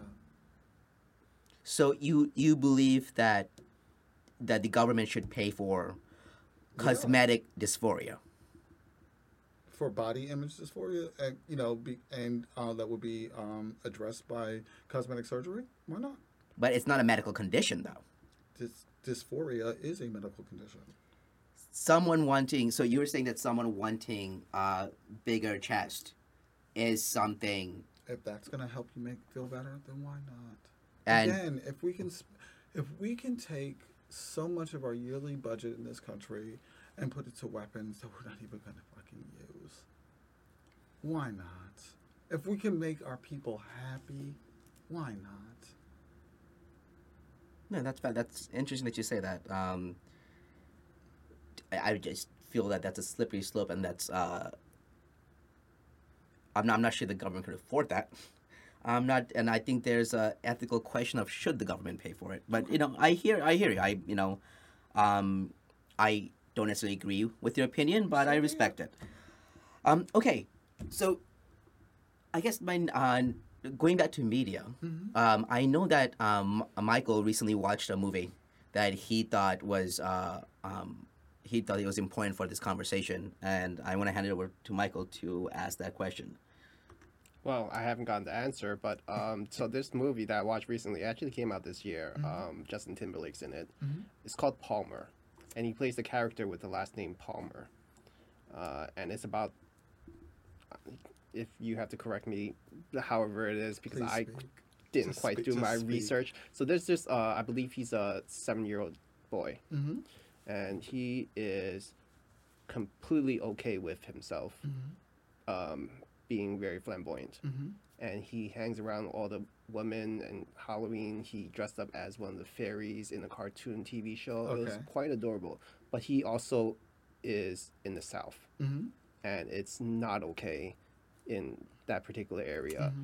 And he struggles, and it's a great film. And if you haven't watched it, haven't yeah, you should you should put it on your list. Um, it's it's I think it's uh, from Apple. Okay. Um, but yeah, great movie, Mm-hmm. and it teaches a lot about bullying, about the transition and things, and try to be okay with it. Mm-hmm. Um, because in many factors, like the uh, situation that Nia spoke of in Canada, um, when it gets down to it, it, the kid might go into the system. Mm. And, and that, that, that, that is just horrible. And it takes one stranger who is not even affiliated as a family member to pull this child out and put it under his care. Mm-hmm. So, what, what's your question now? Uh, if you had watched it, I still haven't. No, gotten I it. haven't. No, I haven't seen. No, That was question. no. I thought you told me you actually had a question. yeah, but okay. No, because you know just- how we when just we talked about when, we, when I brought it up and Niaz was like, "Well, let, let, us talk about it later." I haven't gotten a question, an answer out of that. and and, and Oh. now and then you know all that build up, and Yeah. now it's like I, I, haven't didn't seen the I didn't know that he was going to do a movie review and not ask a question. I thought he had a question. Um, no, no, I just wanted to pause that out. But there. I will see this movie. Yeah, Okay. I will get back to. I will get back to you on that one. I, I hope you're getting paid by Apple for this because you're I just doing so, free too. marketing for them. Apple Plus. Um, and and um, they came to another thing about media with uh, something that we watched last night, uh, District Nine. And yeah, well, give me actually give me one moment. I do want to uh, since you brought up prisons, I wanted to have a I wanted to Prisons? quick prison. He brought up You uh, brought up prison. What didn't you bring up? Prison? Palmer came out. The guy came out of a. yeah, he came out of prison. Oh, you didn't mention that part. He Oh, did. yeah. Okay. Okay. Oh, Um, well, so in the I- before this. So I wanted to ask, what's your thoughts on um, the prison system and transgender people? Okay, that one I definitely have an opinion on. Um, it's wrong. Um, It's what's I- wrong. You know, putting putting transgender women in with cisgender men. I think that is just, and there are certainly the studies to back it up. Yeah. You know, it's just a recipe for disaster. Like, and these trans women get killed. Um, I don't really hear too much And vice about. versa. I don't really hear about that. Well- though. that trans men, when they go to prison, have the same level of difficulties with cisgender women. That's just not something that I've ever heard. Well, there's been uh, many reports, especially in England's prison Mm-hmm. uh, prison system, where um, male, a male, um, biological male who had definitely had uh, rape and uh, sexual assault charges in his priors, Mm-hmm. transitioned to a female. Mm-hmm. um, not like not I, I wouldn't say I shouldn't say transition. They label they said that they were transgender female. I do I don't they did not go through the uh, surg- surgical process, and then they were put in by because by law they were put in uh, with other female biological female, Mm-hmm. and that person just raped other females there, and it's you know, it was it was horrifying stories, and uh, you know, I'm not sure if that's uh that's not a debate about. I don't think the transgender community. I think that's a debate about it, that The person's a, crim- the cri- criminal it's justice- a criminal. the criminal justice, yeah, yeah, criminal or justice system. yeah, and so but what? that's my thing. It's like you know, I, you know, for people's personal safety, I know that there was like, there definitely used to be. I'm not sure if it still exists today. On Rikers Island, they had a separate wing for um, transgender and homosexuals um, to be, you know, for their safety. Yeah. Because putting them in Gen Pop was just, well, just Especially in New York City. New York City, yeah, Yeah. just well say goodbye to them, and unfortunately, you know, people would be hurt and or killed. Um, I don't know if they're still doing that, but that's that is definitely something that you know I would support of having course. um, trans as well as well just period LGBTQ um, people period put into you know their own have their own um, prison population, um, jail or and or prison population, because putting them in Gen Pop is just, in my opinion, is just wrong. well, Gen Pop of the uh, sex that they identify sel- themselves as at that time. Because Gen Pop is either, either you know male Gen Pop or Right, female Gen Pop, right, right? mhm. Um, yeah, so th- those are some of the core of like when I as I was you know I wanted to prepare myself as best as I could for uh, this interview, and I was just researching you know like I'm like prison system is a is a problem in the United States, uh, like The thing. in so many ways. And um, but when I when I googled you know transgenders in prisons, there so many of the reports are from England, and you know they they had been more progressive when it comes to transgender rights. You know, America's usually the last one to catch up on these kind of things. We're number Um, one. Um, so I, I was just really shocked by that, and I wanted to you know hear your thoughts about it. And I'm I'm, I'm glad you'd agree because I think it's it's unfair. Because there, there could be one bad apple. What I was saying earlier is that I don't think this is an issue about transgender. It's an issue about that criminal. Like that guy did this before when he was a biological male. What do you? Think he's gonna change? You know, he's he's gonna keep doing the same thing, especially if it's not a one time thing. It's multiple times. So, for the safety of transgender people, I think it needs to be separated, and I'm glad you agree. Um, and Michael, I'm sorry, you had a question about uh, what we something we saw yesterday. Oh no, I just wanted to elaborate on it. Um, basically, uh, you, Is this a movie review or is it a question? It's a movie. No, is it, is it a review or It's, is it... it's somewhat of a review. It's my take on it, Okay, sure, yeah. and I just want to shed light on it. So um, this might come out as a different question, Okay. just jump off scene and just get a little bit, you know, on on on the fun side. So we watched uh, District Nine. I'm not sure if you ever watched it. Years ago, yes. years ago. Um, so what I see in humanity right now, typically, you know, not for nothing, transgender to the eye of a bigot is a monstrosity. Mm-hmm. And if America or in in the world itself cannot cope with something that looks human of some sort, um, and still allow and accept it and give it like rights, e- equal rights, Mm-hmm. how can you expect to possibly communicate and accept uh, extraterrestrials? I really like you. I totally like you. Um, That, that's where I see it. yeah, and you, you know what? I okay. So one of my favorite movies is Independence Day, Okay. and God, especially last year, I prayed for the spaceship and and or meteor to show up because I just needed last year to be just done. Um, you know, I we can't. You know, I am a Trekkie. You know, we're not ready for first contact. We can't handle first contact. Dude, don't you dare say that. We can't. Please. We aren't. We, we're I- I not. agree. You know, there's this episode, one of the very few episodes of this show that was actually good, um, called Enterprise, um, Star Trek Enterprise, um, and it was set in the Mirror universe, and the Vulcans come down just like they did in the, in the Star Trek movie First Contact. The door opens, the Vulcans come down the um, the ramp, and start in First Contact. Zefram Cochrane reaches his hand out to shake the, the Vulcan's hand. In the Star Trek Enterprise Mirror Universe episode, In a Mirror Darkly, Zefram Cochrane pulls out a gun and shoots the, the Vulcan and storms the ship.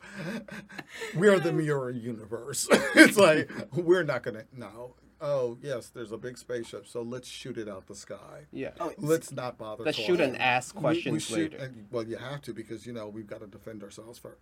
Yeah. Um. So no, I mean, look, I am a Black American. You know, um, born male. I have dealt with this country's racism my entire life. So this country is never. I can trace my family back to the early 1800s. My black family. That's when we were actually brought here as slaves. Um, maybe probably a, a generation um, prior to that, but we can trace our family back to. Um, I think it's my mom said it's like 1816, something like that. You know, and we're still not accepted here. You know, as heteronormative people, not accepted. I'm trans. Was I thinking I was going to be accepted all of a sudden? Of course not. You think we're going to accept aliens? exactly. I, I I- disagree with you wholeheartedly. and, Well, we'll by- accept them if they're white, look, no, my, especially blonde and blue. yeah, yeah Okay, that- that's thing is exactly. I said something like that because if somebody something pretty doesn't fall from the sky, well, I said that to you. I agreed. I told you this. That, in the right neighborhood, i- i- if if let's just say, you know, nothing against one of your gods, but if if if a floating elephant came out from the skies with a couple of arms in the wrong neck of the woods, it's going to be hung somewhere. One of my gods. I don't know what you believe in. I'm just I'm just being I was trying to hold it. I was trying to hold it. I couldn't. I, just, I failed. Okay, I so failed. um, w- one but of, I, there, you know, there was something. but you said floating read- elephant. That was very specific. It was something. There was something. I, I was it in a movie or a comic book, but someone was talking to Superman and said, "Well, look at you. Yes, they accept you yeah. because you showed up, Yeah. white guy. Yeah. So we love you. you know. I- I- let him show up looking like John Stewart, Green Lantern. Hmm. yeah. I, You I really gonna accept the I brothers? You don't accept the brothers we got here. I understand that, but I do think as long as we're nerding out and we're using First Contact as an example, First Contact did did show that the Vulcans arrived at a time when the Earth was not all together. They were not all peaceful and uh, were able to create Starfleet. It's the my my hopes are my um, what I think is that us knowing that there's another species or arrival of another species will bring humanity We can't closer. handle the species on this planet. Yes, but knowing that there's something else, someone else, I think they'll, um, and that we are now identify all as human, humans. I think that's uh, there will be assholes But we don't identify all as humans. because there's no there's no greater reason to right now. There's no we can hate each other because of our differences, um, and the pessimistic side of me believes that the s- same will happen. We will come together only because there's something bigger to hate, because now we have them to hate. No, the way I, see it is that human beings in general, as much of a saint that you want them to be, I don't think they're saints. No, no, no. I just Most of them think- aren't. But then later, you know, in, in, in retrospect, it, it's only human to only want something of profit or gain out of something. So whether it's technology or not, you know, obviously, if somebody came raining down and said, "I'm going to cure this pandemic," it would be like, you could be my neighbor, like. I, I I, I no, they'll let you. They'll let you um, cure the pandemic, but trust my trust me, our military will still be like, but we're still going to kill you. Oh no no no! We're, we're, we're, We're gonna going to we're use gonna you. we're gonna hold We you will captive. use you. It's like, but, but generally in my case, yeah, I'll let you have an uh, as a neighbor. Mm-hmm. You know, um, but that that that's that's how I see it. You You're know, credit to your race. I'm sorry. They said you're a credit to your race. That's what they would say to the alien. It's like, oh, you're one of the good ones. Yeah. Well, listen. I think I'm more optimistic, and I believe more in human ambition and uh, Yeah, been on this planet longer than you. Don't. Yeah, it, has it has uh, made you nihilistic. like I said, it really depends on where they land and wherever. Because you know, uh, well, we only expect so much from the other side as they we might expect from us. Whether you know you send an ambassador or some have some form of communication that you're in our airspace. Do we really expect that communication to fly through? It's the same thing with anything else. If we don't have a form of communication, if dogs were able to talk and communicate in a way, and we know and can verify that's a dog, can we give them particular rights? We can start with something that we actually do understand and see. We don't get. Going back to the transgender thing, we don't give trans pe- transgender people rights. So why the hell are we going to give a dog? But then later- Actually, who- we wh- would give where the are we not giving transgender people we rights? gi- we would. Well, where, that's, where are, uh, in what where do you see trans people not having but- rights? Well, there's not equality throughout this country. That's you know, there's what I said before as far as like housing issues, medical issues. I'm fortunate to live in New York City, but someone listen, living in that town you were just talking about, that fictional town that you were talking about in that movie, um, Palmer, um, yeah, would not have those same rights. You know, um, but yeah, I can see them giving dogs rights before they give black people rights. Trans It's or ridiculous. cisgender, I can see it because well, the dog is my friend. Don't you think that right there is even jokingly is a bit racist in itself that you've immediately made them white Southerners with that accent? I don't care. So if you don't care, then why should they? You know what? Again, this is the joy of my being my age. I don't have to be polite anymore, and they're certainly not polite to me. Okay, but um, they're they're not here right now. You're not. I'm just. Um, I'm being asked to move on by uh, Eve because um, she knows that it's not okay because. That's how the mo- I'm giving you now. um, you know, you bring up this inequality, and certainly there, you know, I think um, socially, it's more accepted than I think um, structurally in our government or um, I guess. Let me correct myself. I think uh, culturally, it's more accepted than socially across the country.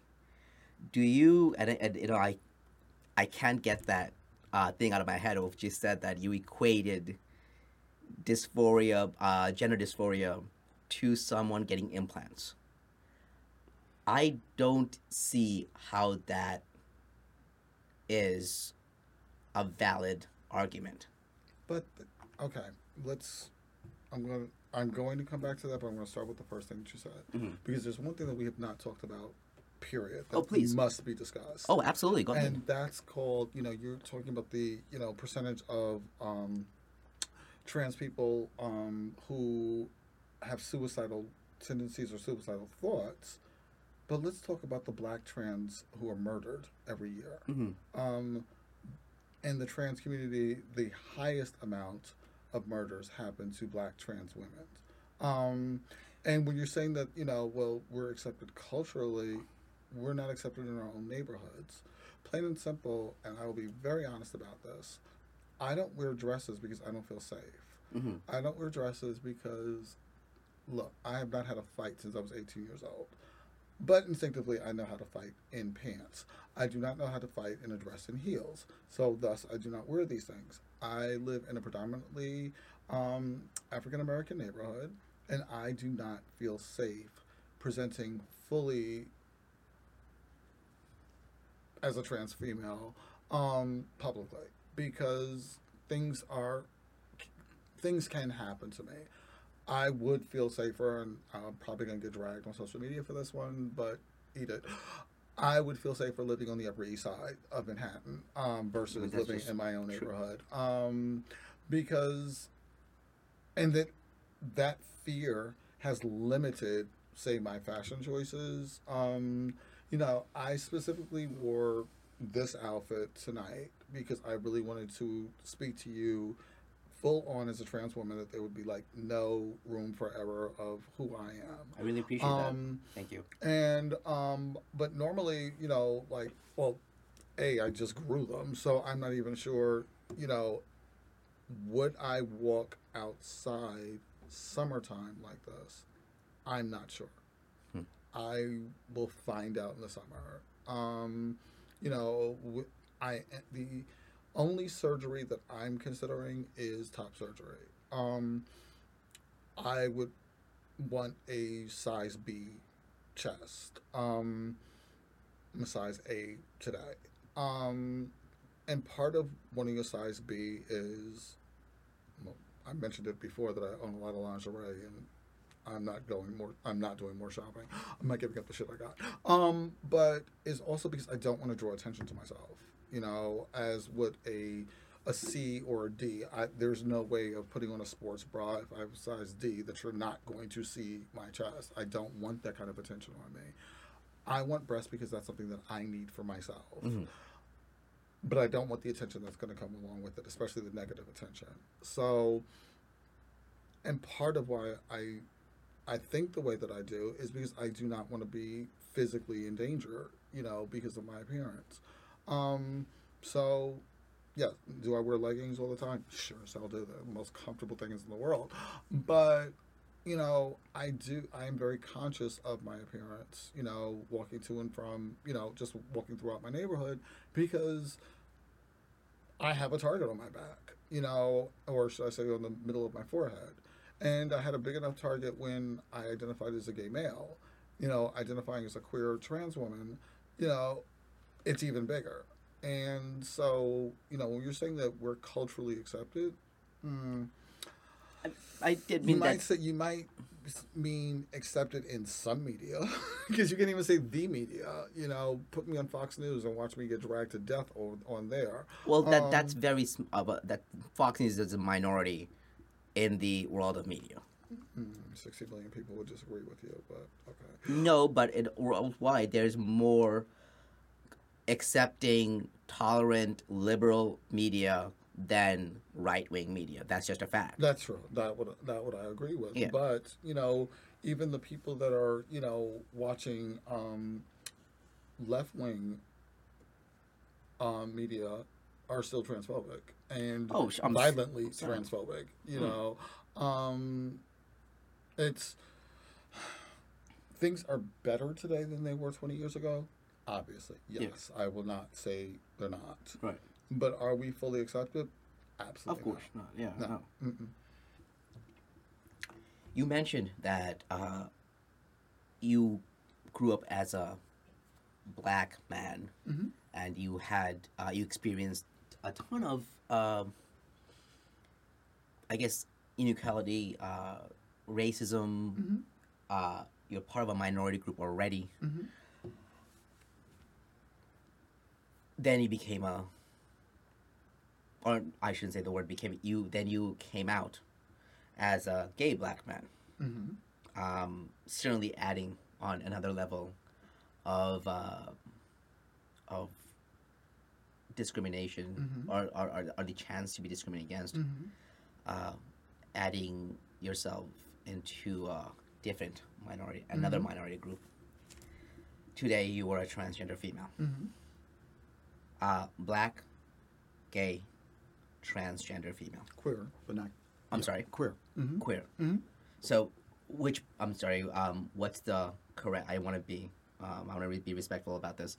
So, uh, black, queer, uh, transgender female. Is that correct? Okay, sure. Um, how does adding on the this intersectionality of multiple layers of being on multiple minority group, multiple layers of discrimination, how does that affect your life? How has that affected your life through this transition? And did you think about that at all um, before Oh, transitioning? well, before coming out, oh yeah, I definitely had to think about that. Um, it's so funny coming out. There was an incident uh, about a month ago um, when speaking with a um, a cisgender white male, and he started talking over me. And I was like, "Oh my God, this is what women are always talking about. like cisgender men just talk over women." And I was like, I was laughing to myself, like, the fucking nerve of this guy. Um, he never would have done this if I identified as a man. And you know, it's I would have. no, I would have. it's a whole different level with some people. I, I Um, that I agree with. you know, it's that you know, I'm fully aware that you know I've gone as I sp- spoke to you about before this interview. You know that I have put myself, not even slipped, but put myself at the lowest of the totem pole. We always thought black women were the lowest of the totem pole. Mm, now be a trans woman or trans, even trans men. Um, you know, we are definitely at the at the bottom of the totem pole. Um, as you know, a black trans person is definitely at the bottom of the totem pole, and it's definitely something I was aware of. You know, um, but I don't have a choice, but I have to be myself. Yeah, absolutely. Mm-hmm. And um, so, did, did you feel, do you feel that you are at the bottom of the totem pole? Absolutely. You know, going back to what I said earlier, as far as like, you know, having an even bigger target on my head, um, as far as like, you know, I can be hurt and or killed, you know, simply for being. Yeah, that's definitely bottom of the totem pole. What do you, you know, that certainly, I'm sure that uh, for many uh, minority or people of color transitioning, that's definitely a thought in their head. Um, but uh, simultaneously, there is greater re- representation on um, on TV, on on pop culture, uh, in pop culture, um, in you know music, and, and, uh, in just mass media. There uh, there is greater uh, representation. Um, do you think that having greater representation has uh, um, unequivocal positive effect for the transgender community?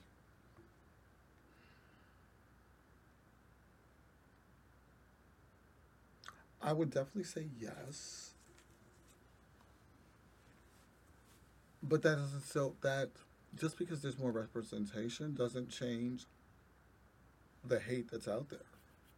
Uh, you know, I mean, just being black, yes, black people are all over TV, but it doesn't stop people from, you know, killing us, um, regardless of gender identity. So representation is great, but until we change the mindsets of people, um, until we get to a more equal society, it's still going to be there's still going to be you know problems of violence and discrimination. So, in in one hand, where um, having greater representation may be a positive, you know, what I mentioned about uh, being a young black uh, kid and seeing Obama, it could, ha- could have a positive effect. Also, seeing many transgenders or um, transgender people on TV Mm-hmm. and everywhere. Um, Can fuel the hatred of other. You, Yeah. hatred within others. Yes. so, do you think that you know? That's why uh, I'm, I'm asking. Like, do you think that, that this, there is this cultural phenomenon of transgender people being more out there, Visible. visible? Yeah, that's the correct word. Thank you. Um, do you think that uh, detracts anything from the movement, or is it uh, is it beneficial, or, or the I cost think it's benefit? definitely. I think it's definitely beneficial because um, that's how we we can, by being visible, is how we're able to. Like last summer's Black Trans Lives Matter rally in Brooklyn. Mhm. You know,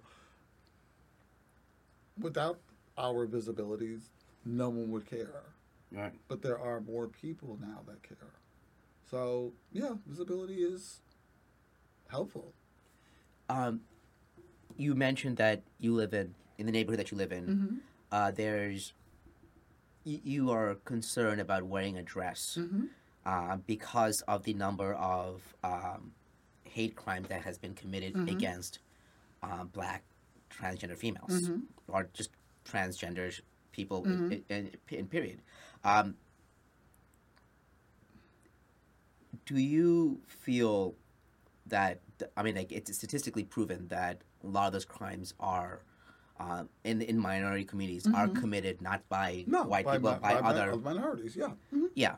Um, what are your thoughts on that? Because it's it, you know generally it's so much is said against uh, white patriarchal patriarchal societies Mhm. and privilege. Well, that's what I Um, what's your thoughts on it? You know, a lot, lot of the hate crimes being committed by other minority groups, or that yours that that person's minority group. Or Mm-hmm. That's what you know. That's what I was touching on before when I said that I would feel safer if I lived on the Upper East Side. You know, it's yes, I am definitely afraid of my, people that look like me.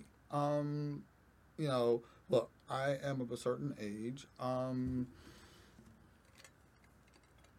this is literally the latest I've been out of my house in a very long time. I appreciate Um, you know, I'm normally home. You know, I'm normally only out during the daytime. Um, I'm not a hundred percent worried about you know negative police interaction because I'm not doing anything. But even though Lord knows Breonna Taylor wasn't doing anything but sleeping in her own bed, but you know, I am definitely more afraid of of black men than I am of police of any racial background um, or nationality. Um, I'm not gonna. I'm not gonna lie about that. I'm not gonna deny that um, because that statistically, yeah, those would be the perpetrators of any you know crime against me. Now, uh, do you think uh, those worries would uh, uh, would be remedied if you were to live in Upper East Side in a more white community? Yes. So, uh, what can be? What do you think can be done to educate or even to make you know to help make minority communities become more tolerant? Oh, now you've got to get rid of toxic masculinity. Period. Um, That's a whole. That's a whole different ball game. Um, Def- define define toxic masculinity to me, to for our audience. Uh, that from your opinion, from what you think that is, or what you believe that to be.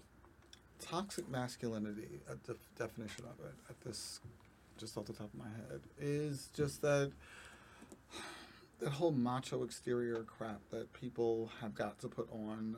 You know, you've got to impress the other men in your lives, which I've never understood.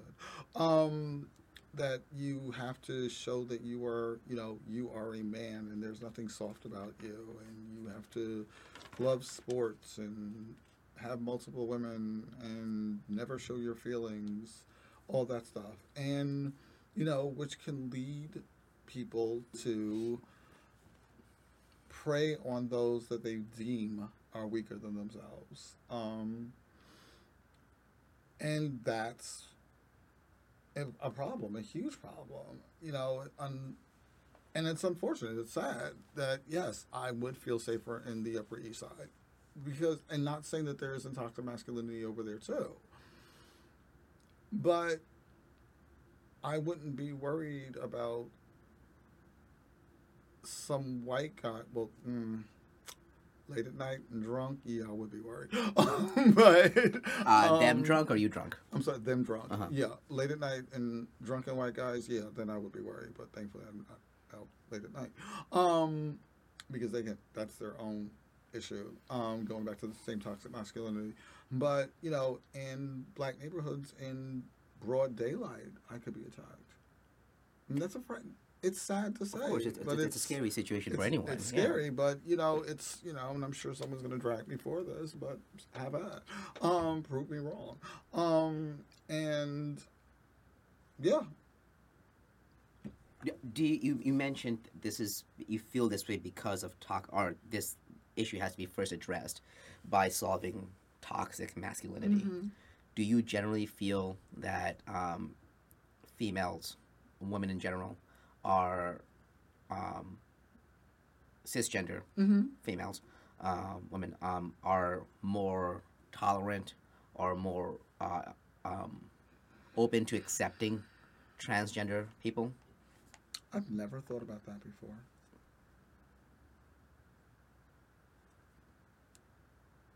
Let me think about my own experiences. I would say yes. Yeah, I would have to say yes.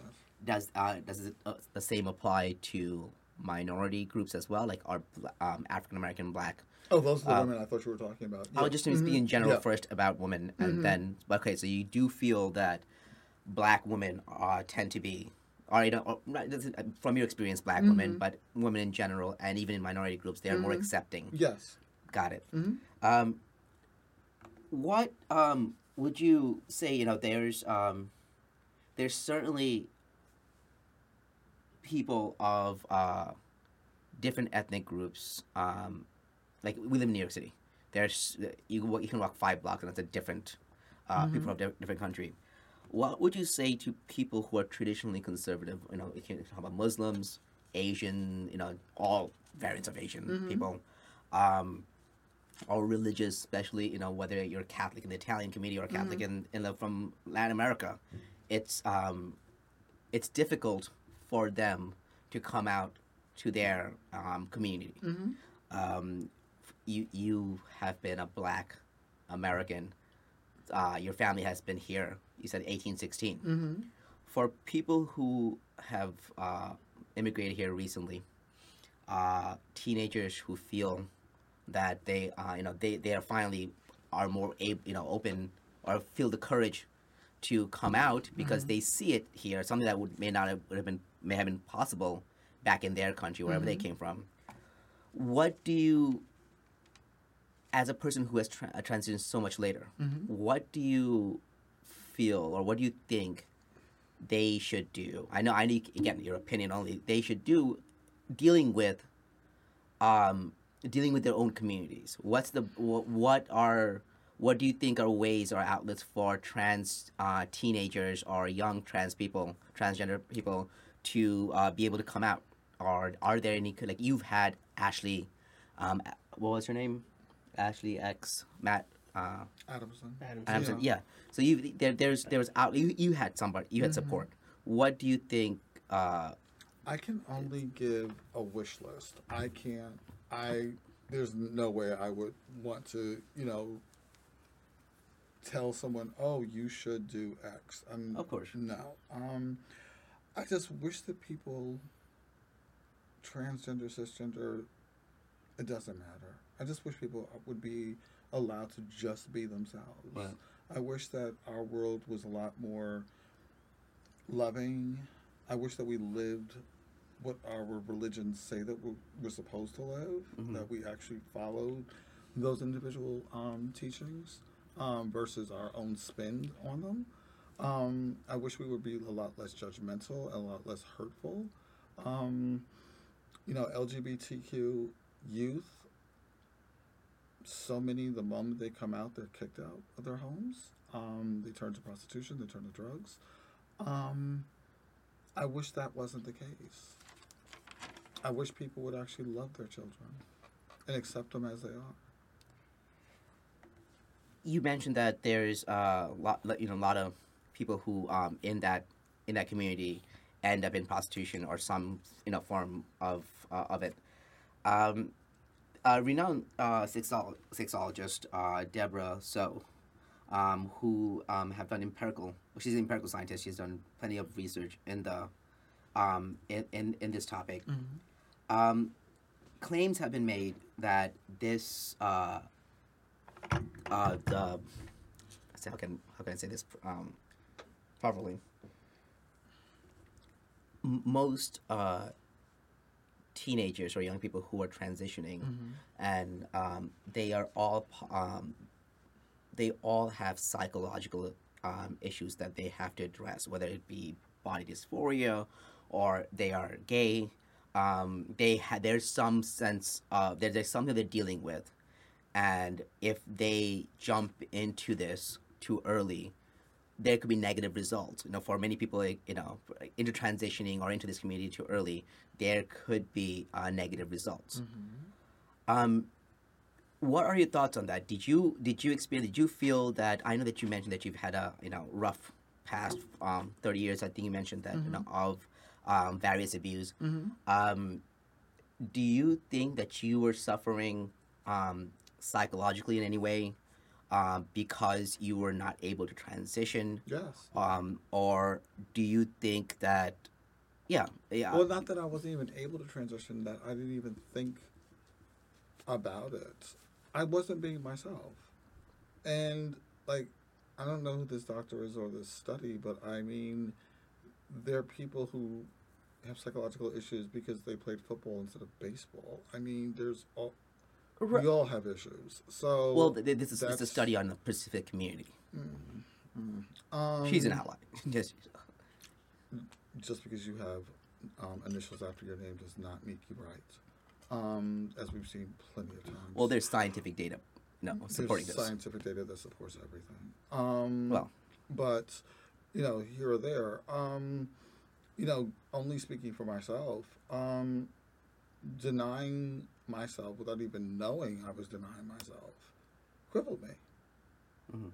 and made me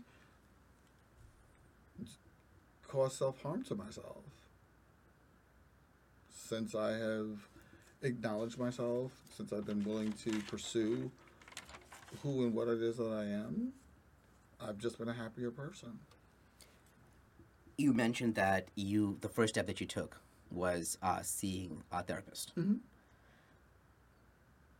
If I if, again, if it's not too personal, if I, if you're comfortable ask, Please. answering, you okay there? Oh, that, sure, isn't it? it You dislocated. just, I think it just broke. It That's- probably it's- just popped a Nope, screw it's out. broken. Yeah, it popped a s- screw out. Yeah, we, we, we can fix that. Uh, Okay, just well, a- we're, we're, we're almost done here anyway, so this is, a, I think we can just get to this final question. Um, what, when you went to the therapist, was your goal to uh, figure out what's going on, or did you go there with the aim that, hey, I feel that I am, you know, I'm a transgender woman, I need to transition, and this is what I need to do, or did you go to them asking, "Hey, this is what I'm feeling. What are your thoughts on It it?" would be the it would be the latter. Okay. Yes. Um, you know, I had a lot of different feelings going on, a lot of questions. Uh-huh. Um, Google could only do but so much, Mhm. and I needed to talk about this, and I Mm-hmm. needed to. But I knew I wanted to explore it. But Mm-hmm. I wanted to do it in a way that would be safe. I wanted to do it in a way, you know. I fully believe I should not be left to my own devices, Mhm. and so that you know, I needed assistance in this, and I'm very thankful that my therapist, you know, has been able to do do that. Um, you know, I got into a support group um, with other trans people, um, and I've been able to talk about what it is that I'm going through. You know, this is. It can be a very lonely feeling, and I just refuse to be lonely with it. Well, I certainly think that you took all the right steps. Um, you know, and who am I to say? But it just from your experience, from judging, just seeing your experience and seeing your transition, uh, I feel that your steps you took were thought out, were educated, and um, I hope this is a learning experience uh, for anyone who's out there who's questioning or who's uh, trying to figure out what the next step is, you know, they they can learn from you, um, and um, and I'm really happy that you did what you um, thought was right for you, and you're able to finally, if I may say, finally be yourself. Right. Um, and I'm proud of you. Thank you. Uh, and I, you know, I of course I have my opinions about uh, the right mindset and age for someone to do this, like you've you had at that time, and maybe my opinions will change one day, just as yours yours have. But I- I think that you took all the right steps, and not that you're looking for my validation or anything, but I just as a friend, as a friend, I um I have to say that it's admirable, Thank you. and um thank you for that. Thank you. All right. Um, I think we're good. Do you have anything that you want to add, or you want to say, Mikey? No. All right. Um, well, listen, I think we're almost wrapping up for the time anyway. Thank you so much for being here, Eve. Um, and I hope we can do this again. Hope so too. All right. Have a good one. All right, guys. Uh, we're out. Um, have a good night. Ciao.